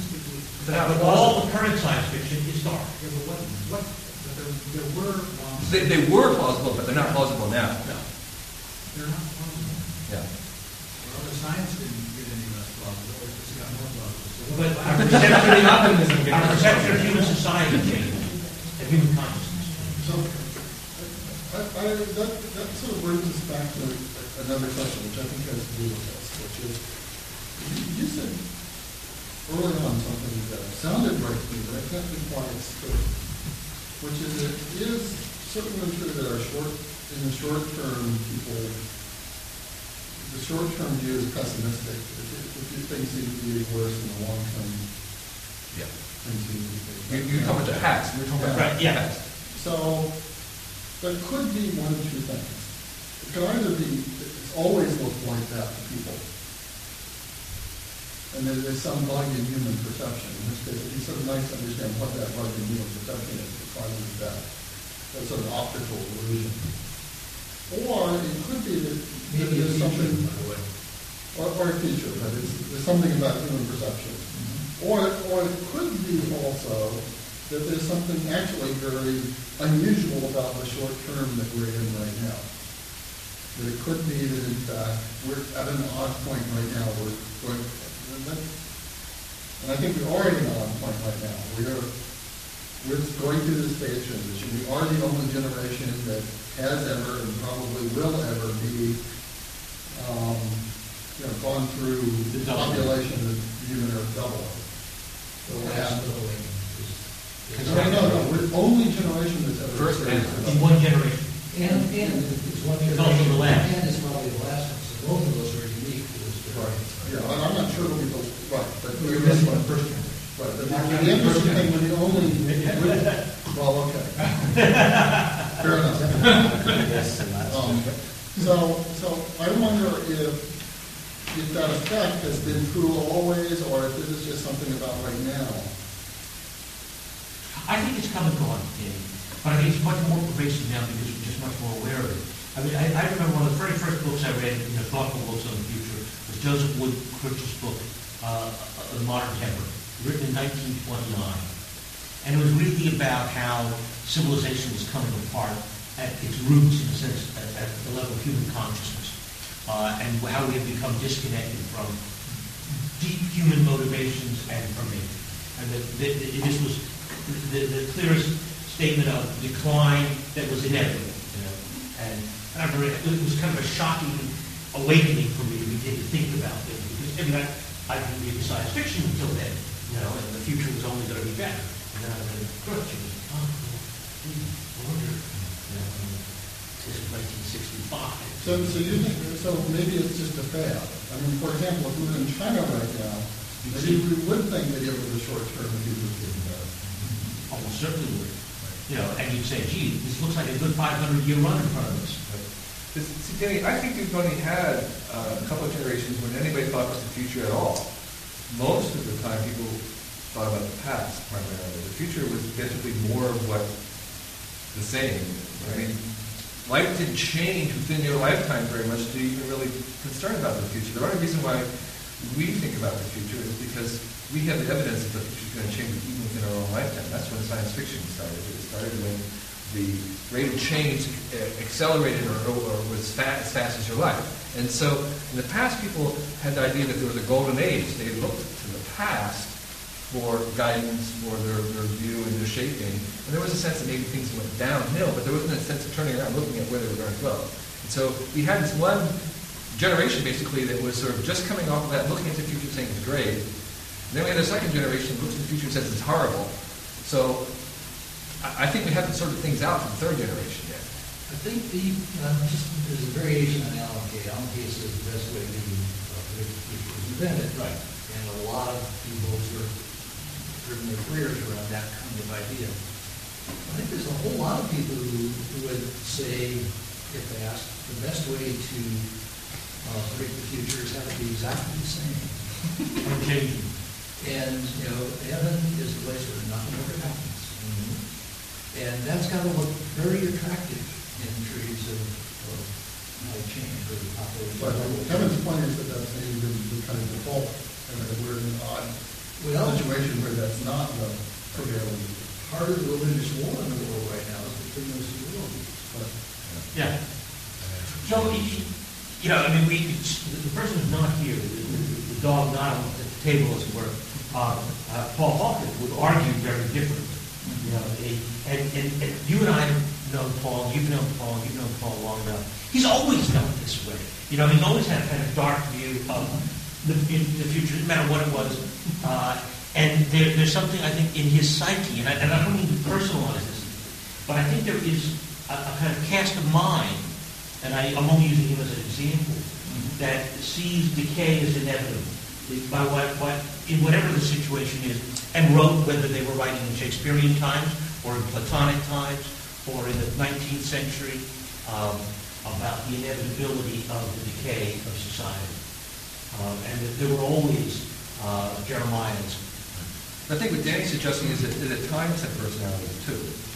The epics, periods have their own personalities, and it may be that the personality of this particular moment is darker, and that uh, may not be anything in the system itself, it may just be the personality, and there's nothing about the inherent constitution of a human that makes him dark, it's just this particular person is, and it could be that nothing inherent of our system at all that makes it darker, maybe just this personality of this time right now. What about uh, Gregory Bateson story about the the humans of New Holland?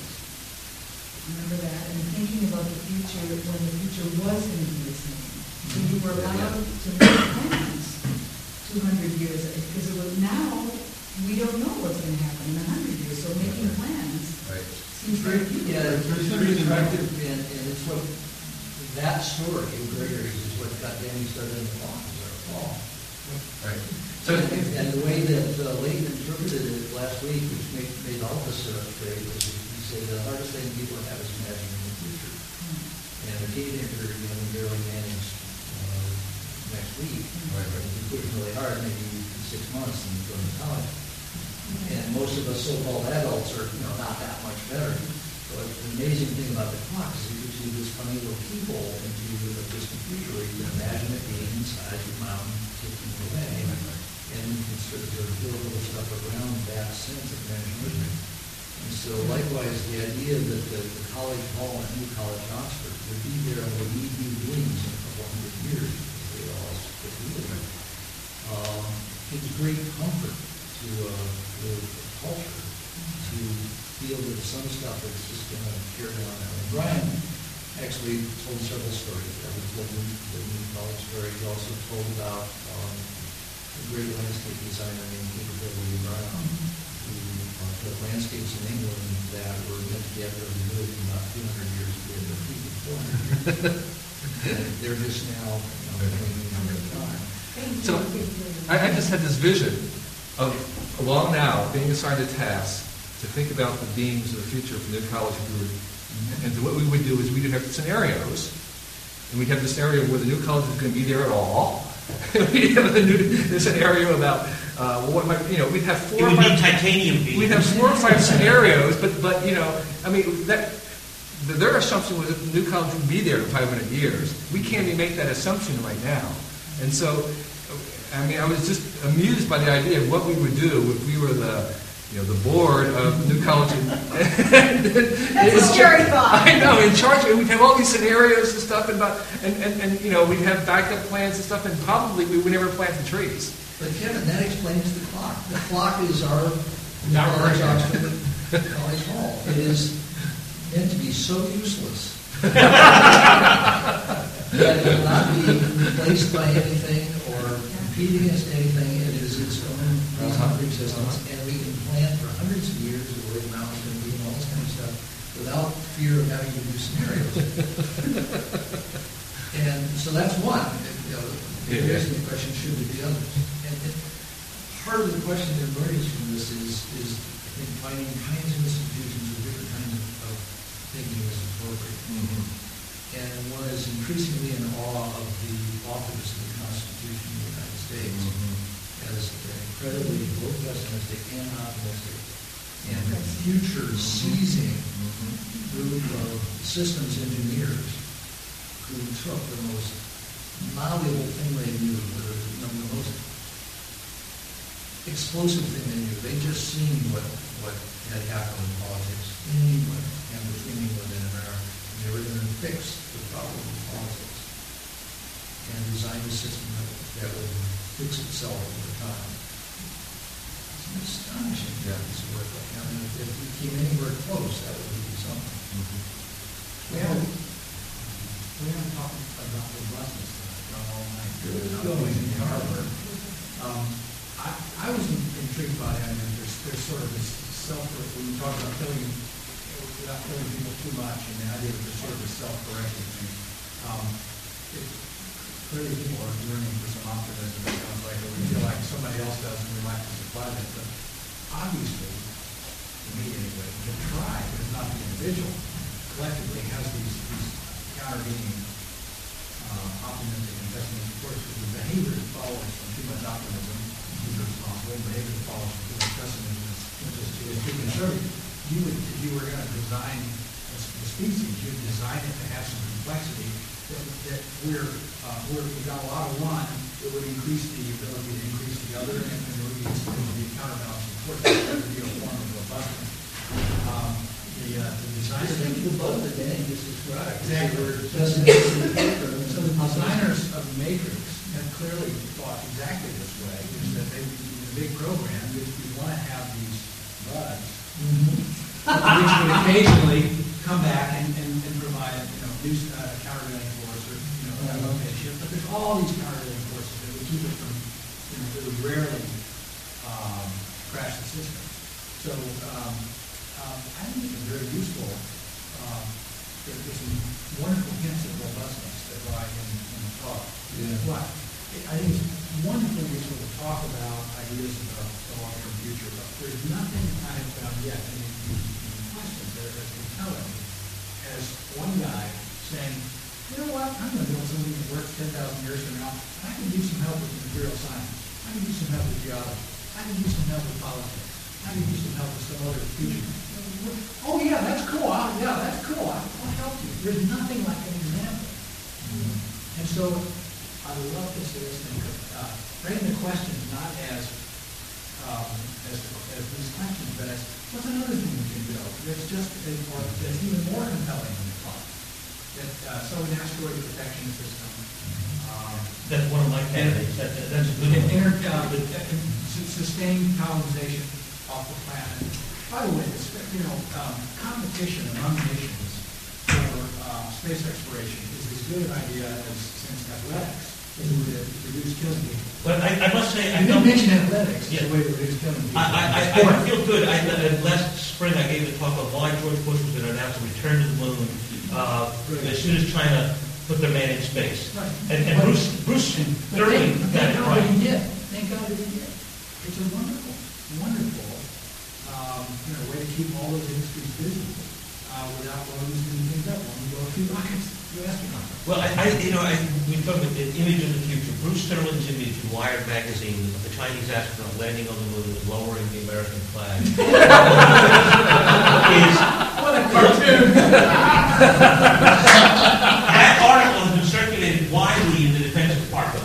This is an image of the future. It's absolutely true. It's a cartoon? No, did they it's draw the cartoon? There's a little article that Bruce wrote in Wired, uh, and it described, you know, what was going to happen when the Chinese astronaut landed on the moon and lowered the flag. And, you know, you just, you can just see the generals going, holy shit, you know, and we're going back to the moon. Then he replaces another one with that little tag that says "Made in China." Right. No, did you see uh, Buzz Aldrin's piece arguing for L5 rather than the, which I thought was a good argument, actually. I like the piece. I'm glad to see, uh. L5. Not L1, I never, L1. He was arguing for L1. I never thought I'd see that come back. L1, he was arguing for L1. But it was, a, it was a good article.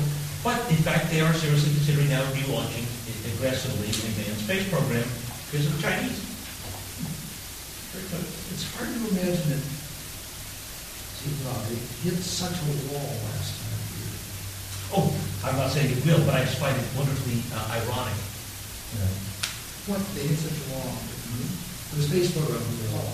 Yeah, what a, what an incredible opportunity for somebody to get, you know, ten percent down the road and get great idea. And remember, it's so Completely short. changes the name of the game. So- That's for, for unmanned stuff. or- And most people forgot we've been there. Exactly. Well, I didn't mean that, but Right, a lot of people believe we haven't been there. Yeah, inspect one of the world.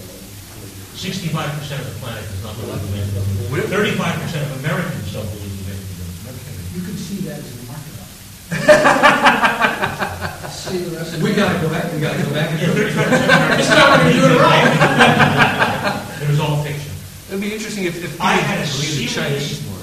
Harvard graduate recently asked me that in a serious way.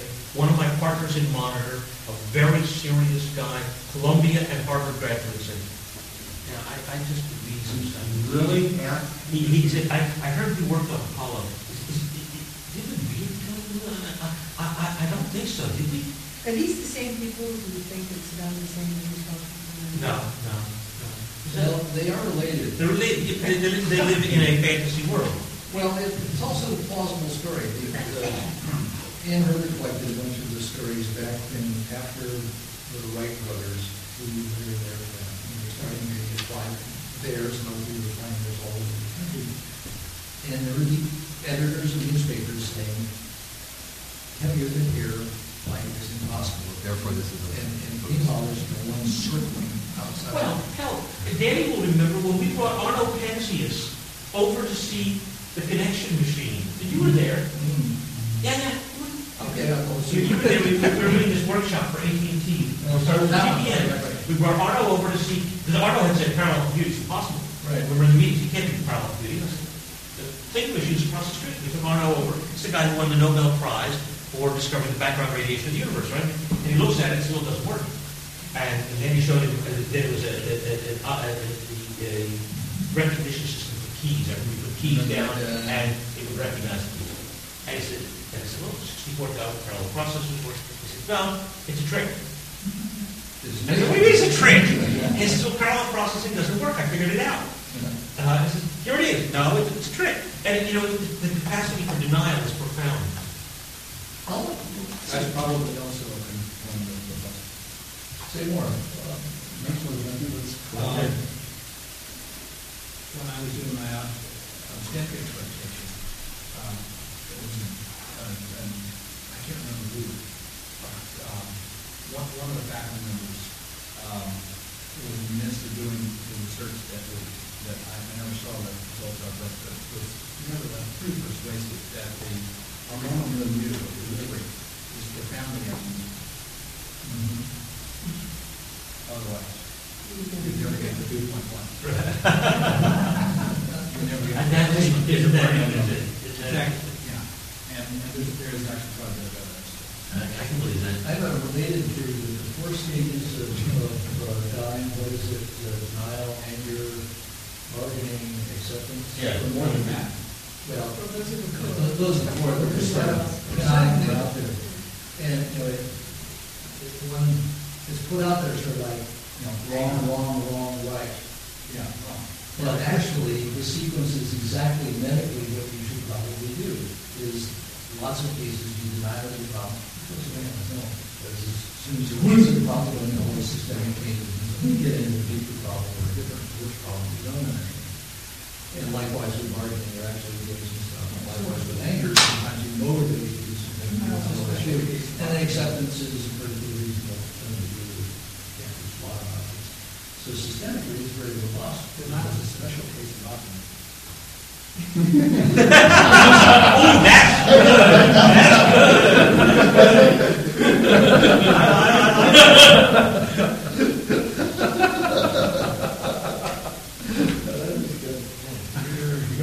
We've got several really good lines out of tonight. I, So ju- just to reinforce your point, is- is, as impressed as I am with the adaptive system of the U.S. Constitution. It's a piker compared to, say, the Egyptian monarchy in terms of its endurance. Endurance. And that was the which was basically interest. Be sure it doesn't happen. That's right. Well, I that, was, that was very much be sure the future is the same as today. Right. And you got and that's the, but they didn't suppress technology as far as we know. They were they were at a point where technology had its own pace, and now flooded, and they, they, they were achieving right you know, things that happened in China and Egypt that couldn't happen in, in a, in a microclimate and all these other things. It certainly incredibly conservative against new ideas. And you know, that, that over how many, many, how many slaves got killed for inventing the wheel? Well, that's, that's right. They crushed monotheism. Yeah, maybe, right, right. I mean, well, they both invented and then destroyed monotheism. You know, wiped it out, erased it. Wasn't a good idea. There are definitely. And unfortunately, it came back. It's not a good idea right yeah. now. There are, there are many examples of innovation starting to take hold into the squash yeah. like that. And by the way, when, whenever we the monetization tree, I think was really important to hold that idea. Um, at the Artificial Life Conference in Santa Fe, the first time I got to hear some of the, the, the, the people really talk about the, you know, the conditions, they're getting very close to mapping out the set of inorganic hospitals that, that could have produced And they will, I, I really think human Tinker U.S. is a very plausible example. Through method of renovation, that quite happened. But, but if you sort of think, if you sort of buy into the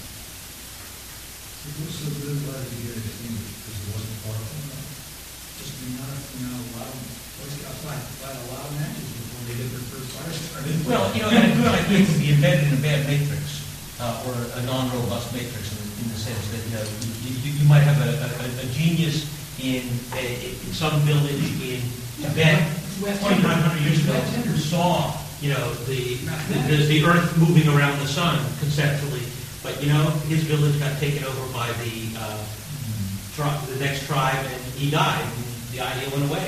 So that's the basic evolutionary insight, is, which is that fitness is a, is a moving target. It's a rolling landscape.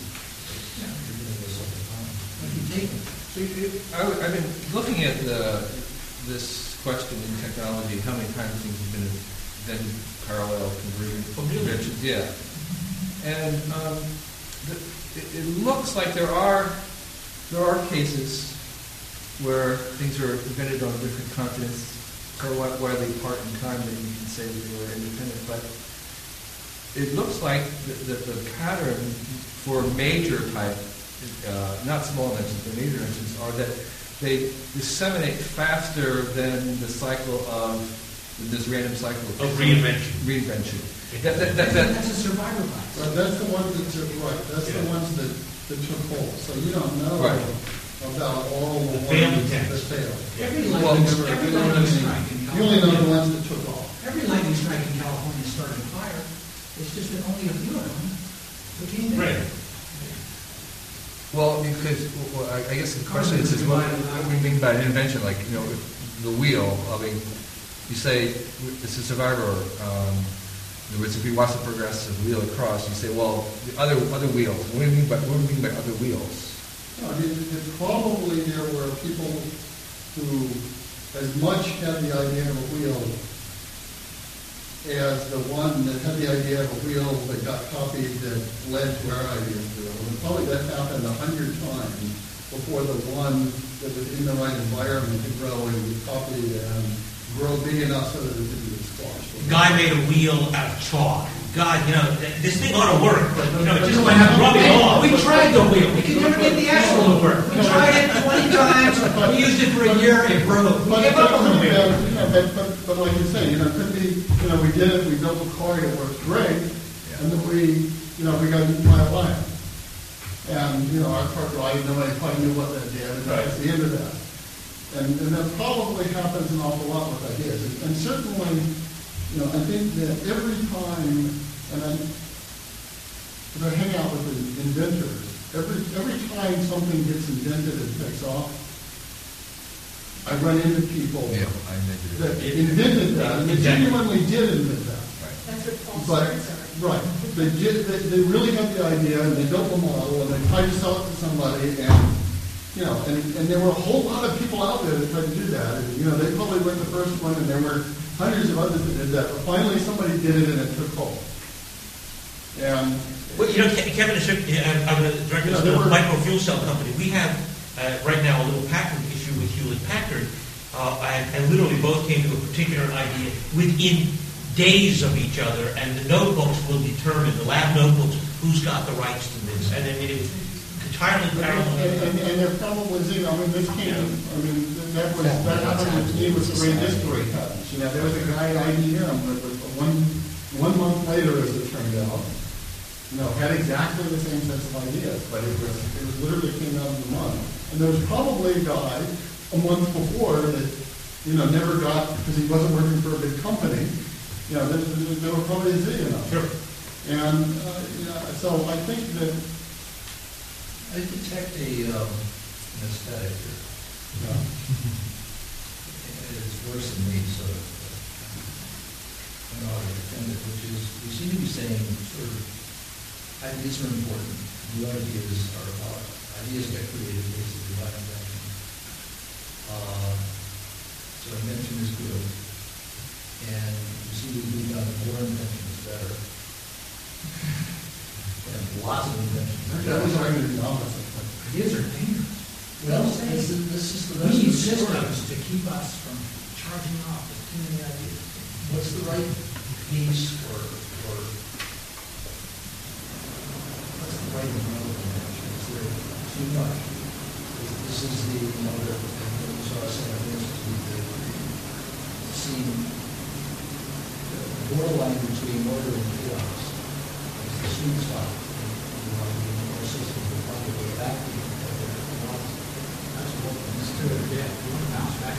I have kind of an interesting social perspective on this, and it gets back to, I think that ideas are basically a miracle. Because if you take a look at most people in the world, they don't have the capacity either to come up Go ahead and unplug with it. or the capacity to implement them.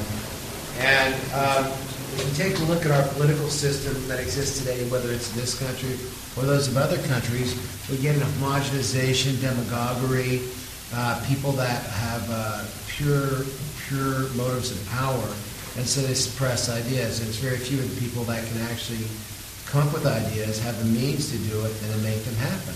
So I would, I would, I would suggest that you know, most of us you know, are an anomaly in a sense in the world, and we are able to contribute at the rate we do because we're somewhat unfettered, but at the same time, if you come up with something really revolutionary, you know, I mean, what ends up happening, is, let's take stem cell research as a great example of this. You get Luddites like Leon Kass and Sam Brownback, well, I'm fighting with everything I have, you know, that, you know, that are going to try to take religious ideology and sponsored by Karl Rove, by the way, I'm a Republican too, so it pisses me off more than anything. But you know, um, you know, but you know, what, this is just an example in this country. But you got what you got is a suppression of ideas, a suppression of knowledge, and a suppression of the ability to act on it.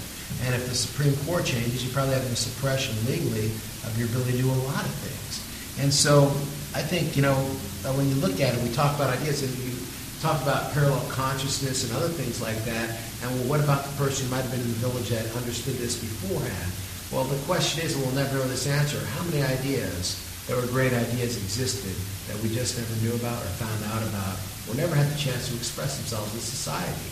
And that's, you know, that, that's kind of, uh, that kind of it's, it's an interesting thought. It struck me. And that completely persuades me that more invention is good. I think it's great. The Well, question is, we get to go? So, well, see, but I think history tells us something very important, and I didn't get into this, it was one of the topics I skipped over. We have an objective history.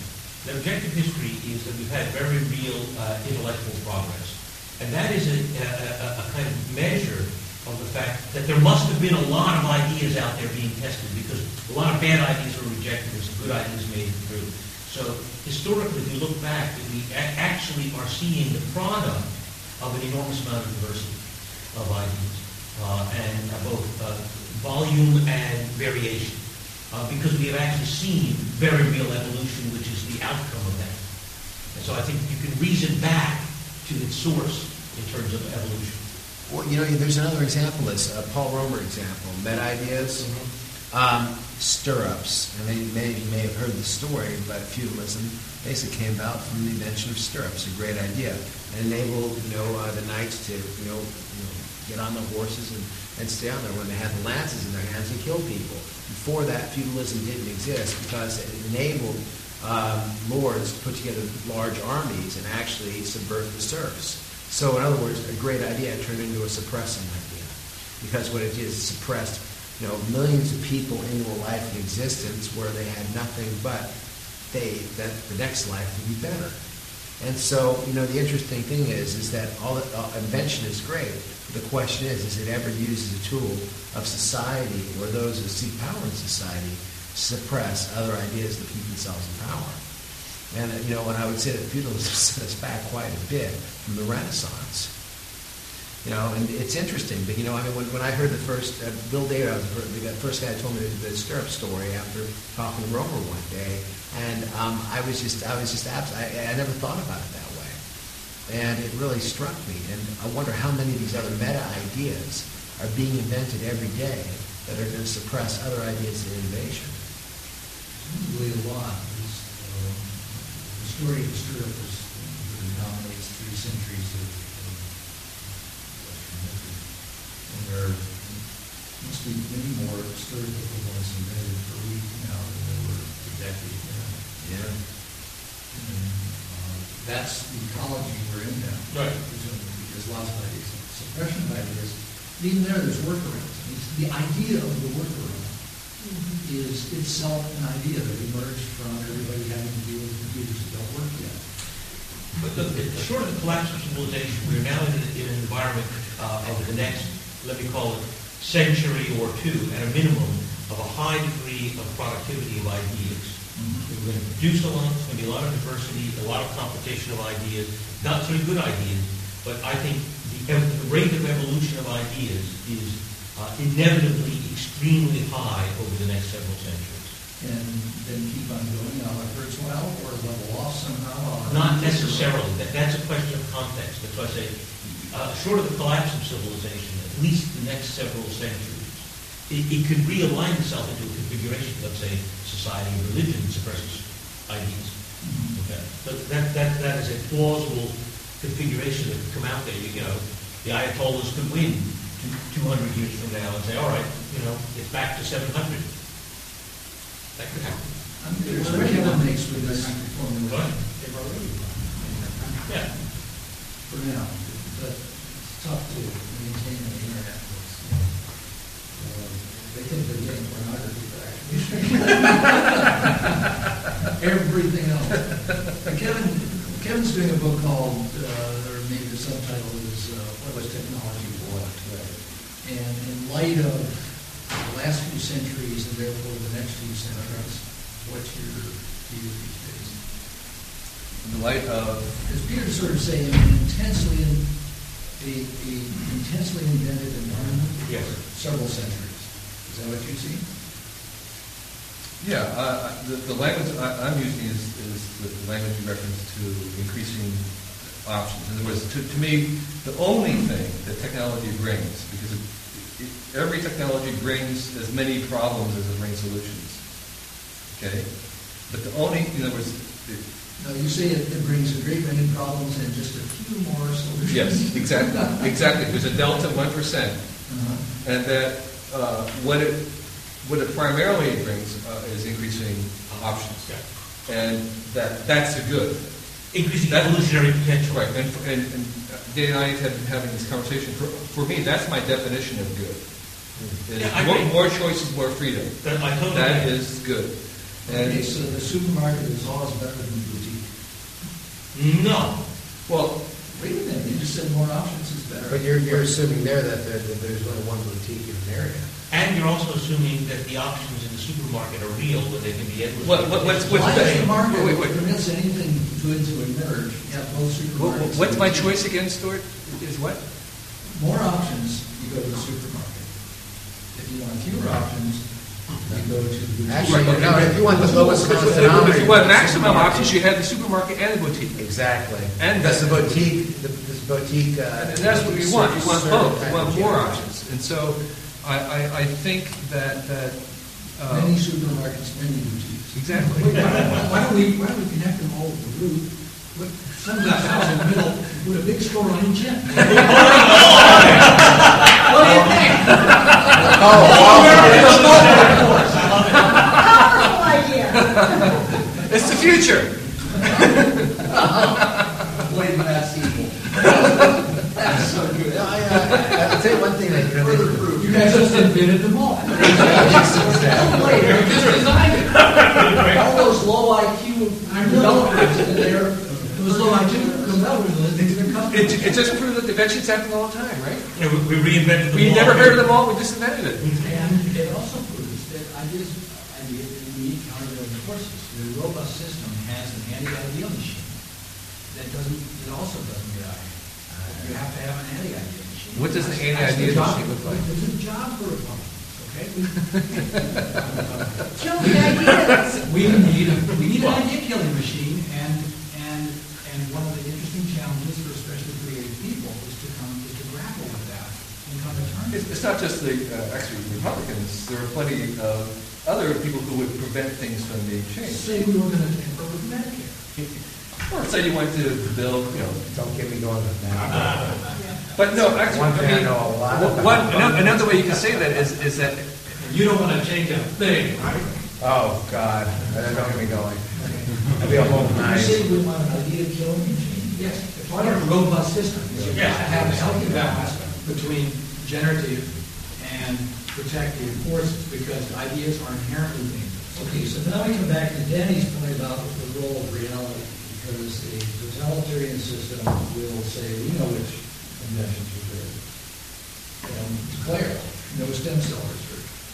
And another system will say, well, try it, you know, if anybody doesn't die, then it's okay. Well, but, but, but most of the, in my industry, in biotechnology, it's, it's the liberals that are biggest about the stem cells is a very recent thing, but was the Green Party and radical environmentalists and the people that, you know, Yes, make, us- you're right. make, make I said. no BST on the milk, and at the bottom it says, of course, there is people scientific evidence that BST is bad. But I know your market segment, I'm gonna sell to you. That's what happened And By advertising against. BST, against, you know, uh, uh, a, a hormone that was developed to make the dairy industry more efficient. Because, you know, because it's politically correct. You know, There's a segment. So we have very, very strong anti-idea forces. Same on thing both happened with sides. DDT On the and malaria. the. Well, it, it, it- you know. DDT and malaria, exact same example. Sure. If- A if million we- Africans die a year from it now. Yeah, and, but not as many as died because of European uh, uh, opposition to GMO food. I agree. So, so the thing is, is that in, in biology, actually, the, the bias is, is that there's only a very one or two percent uh, innovation rate, and that's actually all that you want. In most of these large systems where you're trying to have innovation and adaptation, you actually don't want a high rate of mutation. You want you want to have a conserving thing that, that will replicate most, most of the time, and so and so. But, but it depends, Kevin. Influenza. It's a system for recreating itself, because human immunity to influenza is nearly perfect. Human, human, once you've had a strain of influenza, it'll be thirty years before you could possibly be reinfected with that strain of influenza. So if influenza wants to exist, it has to find a way to persist, in a, to persist in a, sys- in a, so ta- taking into account the birth rate, geography, which is always changing as a result of, of, of travel. change. So influenza had, you know, had to find a way to deal with the fact that you have perfect immunity. And And therefore, it, it evolved a shitty proofreading system for, for genetic diversity, but not throughout the genome, So- so not through the polymerase, only in the locations of the hemagglutinin and neuraminidase. E- Exactly, Where it needs that's my point, is that most of it's not changing, just a very small percent is changing. Actually, it's a, it's a lot by molecular weight. What's, what's the percentage? I don't know. That would be a good question. That's- Well, it's probably It's actually a 2%. fair by molecular weight, because there's a lot of stuff out there. But the, the machinery, the gears, not many of the gears, a lot of code. Exactly. I'm intrigued by your premise to say if influenza wants to persist, and um, what I realize is the things that persist have that quality of actions that they want to persist. We even do them in, in medicine, talk about teleologic. Well, but the, I know teleology, this is something different than teleology. The things that persist have persisted because they're told why they persist. It is similar to that we are the children of a long line of successes in sex dreams, and in order to, reproduce. And so in a sense, you're correct in saying influenza wants to persist, because that's an existing statement about how it got the way it is. I haven't really noticed that. We are, we tribute the tension here. but explaining something after the. Well, it's a description of a very expensive behavior for the organism to throwing away a so it can persist. And, you know, we're talking about companies, you're, you're about to do a book about managing for the long term. And one of the things that all corporations, not all corporations want to get rid of is the profits are a byproduct of the thing they really care about, which is persistence. And yet they're terrible at it, to other, you know, institutions. That's just a very strange situation. But maybe the part of the, the thing that does persist is the market, which persists by making sure that no corporations last long. Well, you know, what is more short-term thinking than a career? What is more short-term thinking than a career? So let's say if you're a career person, you're gonna work somewhere for twenty-five years, get your twenty-five year pin, I can tell you right now, people don't work in places more than two to four years on average. So why is corporation a really bad place for long-term thinking? Well, people are thinking about, how does this get me to my next job for promotion to the next place? Why am I might buy a bigger house. And so they're not incented to think long-term for corporations at all in most cases. And it's very few corporations that ever think of the long-term. You know, for instance, like Sam Walton, when he devised Walmart and came up with that strategy. Very few corporations exist like this. And the ones that do, in many cases, are in isolated areas where they're the only thing going. Like, for instance, It's Arkansas. a role of isolated areas right there. Yeah, but you know, I tell you one thing that this this discussion struck something in me tonight. You know, if you if you take a look at things like the Bohemian Club or the Pacific Union Club or you know the Trilateral Commission or these other shadow organizations that basically run the world or are very influential about you know political decisions made. That's what they want you to believe. Um, they want you to believe that, but you know, a lot of deals are cut in those places. A lot of money gets spread. You know, the the point I want to make is is That's what they're going to say about these seminars. Well, you know what? That's my whole point.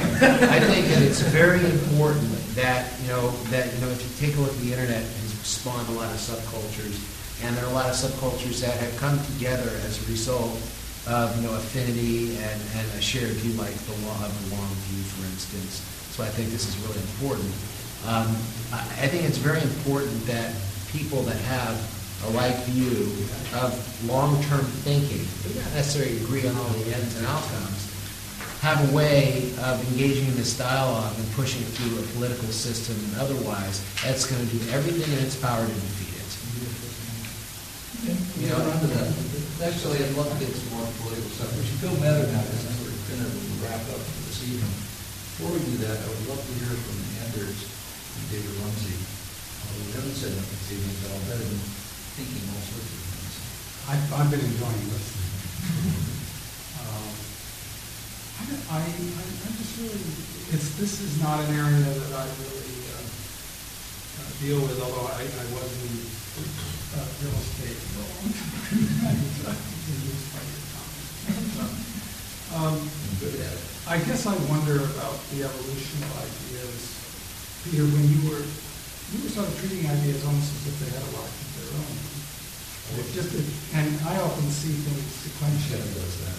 You know, I guess it's, I have this historical view. So communism to me, I now see, having grown up with it and threat of it, as really, I could almost see it as a benign force that is logical, that, that in Russia and China, dissolve certain property ownership systems, approve them to the state, and then eventually create conditions for a market economy.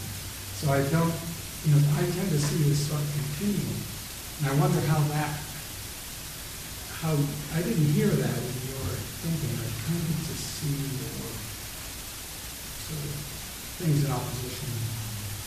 Does that make That's more sense to you? Hegelian, it sounds like. Yeah, so, The the answer is yes, I do see it that way. I as a mean, continuity. Uh, Well, I mean, it- it- the world is continuous in some sense fundamentally. I mean, so the, the, the, the Russian people of today are in many ways the Russian people who were living under communism. Uh, and, you know, I, I, I had an aunt, uh, I'm Hungarian, um, and I had an aunt who died not long ago in, in Hungary who had been a Stalinist in the 30s and was deeply distressed by the collapse of communism, you know, and, you know, thought this was a huge step backwards and was, you know, and swore that one day they would come back, you know. Um, well, for her, it was a great loss. Was, you know, the, the ideology that gave meaning and purpose to her life, that organized her society. I mean, she was work, even when she died, she was working in programs for treating the elderly and so on in, in the remnants of the Communist Party in Hungary. Well, for her, there was a continuity, but a death as, as well. Um, she saw this as a loss, not a gain. I lived in the socialist economy for a while, the U.S. Army, was great. On the other hand, by the way, this aunt uh, also had the experience. I brought, she came to the United States, I remember it so well, in 1967, on her second visit with her, her, her husband, my, my uncle. And I took her to a supermarket. She wanted to cook something in my mother's house one day. Uh, and she wanted to cook something. I took her to the supermarket. She wanted mustard. And we arrived at the wall of mustards. And she literally broke down sobbing in the aisle. And she said, you know, why? What's this all about? You know, why do you need honey nut mustard, raspberry mustard? Mustard's mustard! What's, what's that? And she literally foaming and gibbering at the mouth. What was going on here? Why do we have all these mustards? And, and could not cope with the choice. And, and why this was really one of the stupidest things she'd ever seen. Why there were 200 kinds of mustards on the shelf. Welcome to the future that we're all uh, pushing here, lots of options, right? I mean, This doesn't sound all that attractive, right? This- There's actually, actually a great paper by Andy Barry Schwartz called Tyranny of Choice. And uh, he has a book coming out next month called Paradox of Choice, which is exploring this very idea that there's toxic choice. Interesting. That perilous, that, that, you, that, that, that after, beyond a certain point, that increasing options basically become toxic. And lots of corporations, uh, consumers, P&G, you know, are in the same thing. Is they have too many choices, they cut them back, and they increase their sales by having less choice. Yeah, well, if you're going to be pushing on more options, is the desirable future. You need to have a little more nuance. Anders, what do you have to say about I think we've touched a lot of uh, various uh, subjects, speed, speed of innovation, you know, good ideas, bad ideas, and so on. A lot of these things depend on, on the frame of reference one has. Anyway, you know, a hundred years ago, people said they closed down the patent office because everything was invented. And uh, you know, I live in a world where it's about anticipating the future. So I was kind of uh, intrigued with the definition of the future is what we uh, think it is. And uh, I was kind of thinking that in reality the future might coexist with our present as well. You know, and uh, that does not really jive with the other definition. Um, you know, time is dependent on gravity, and that's all people speculating. You can create enough gravity, you can bend time and jump through and create a time machine. But uh, that's not possible if we believe future is what we uh, think it is. There, there are two different models. The time machine going back in time or going forward. The backward machine may be possible. Yeah. The forward one sounds more possible in the sense of you stop yourself and wake up. Ryan, haven't heard much from you. yet, so. Um, I just really enjoyed the conversation. Look forward to more. What interests me is how much biotech is represented at the table and the ideas that are being Where it always used to be computer technology was in discussions like this. Be careful, careful who you invite. I'm sorry? You have to be careful who you invite. Well, that's obviously. But that's also where there's a lot of intellectual juice right now. The, the, the, the intellectual juice in conventional computer science is not very high at the moment. Took that one, but maybe that- Yeah, right, yeah. I did not selectively invite biotech people, you guys have been inviting each other. I did selectively invite information tech people because uh, that was often people who already knew where they could money from and anything like that. So I think we're seeing something emerging here, which is itself identity That said, next meeting in January, January eighth, the second Thursday, is George Dyson, his talk is Plenty Room at the Top, which is uh, a play on Richard Feynman's uh, famous lecture, the Bottom, which led nanotechnology.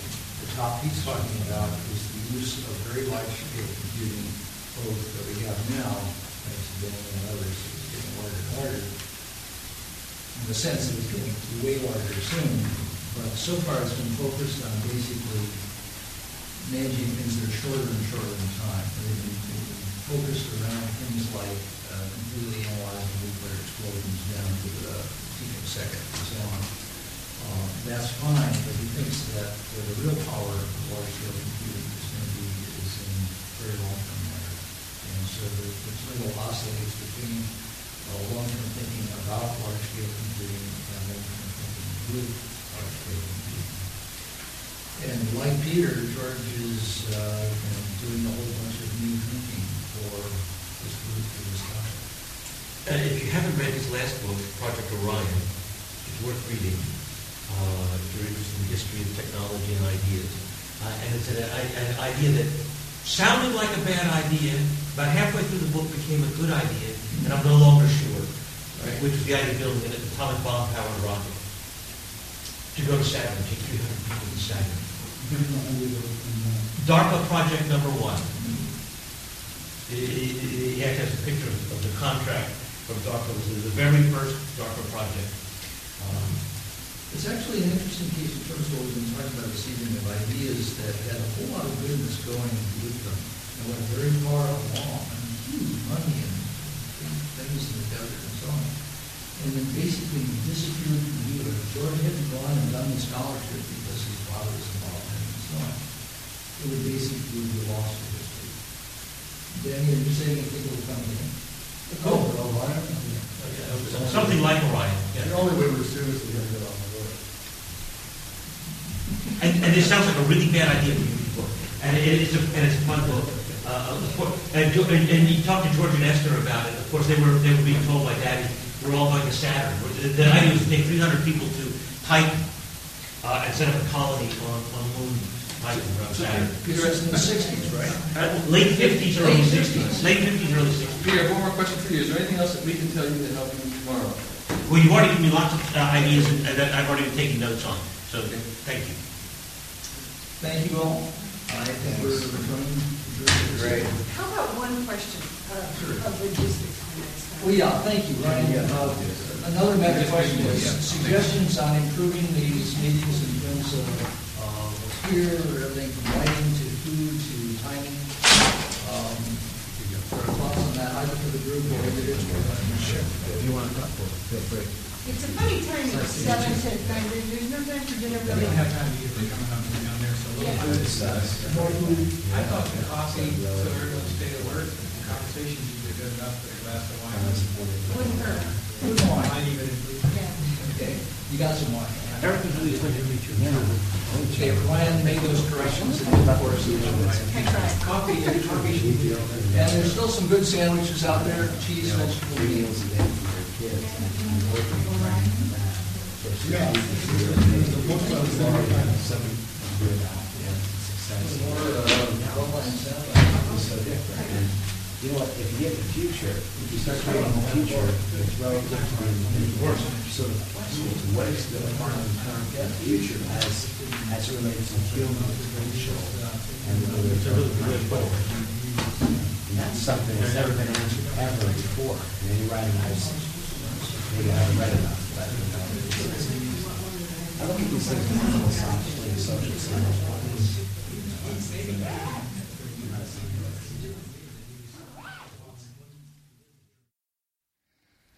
This seminar about long-term thinking was brought to you by the Long Now Foundation. Thanks to Fora TV, you can see high-quality videos of the talks online by joining Long Now as a member at longnow.org. Thank you for listening. I'm Stewart Brand.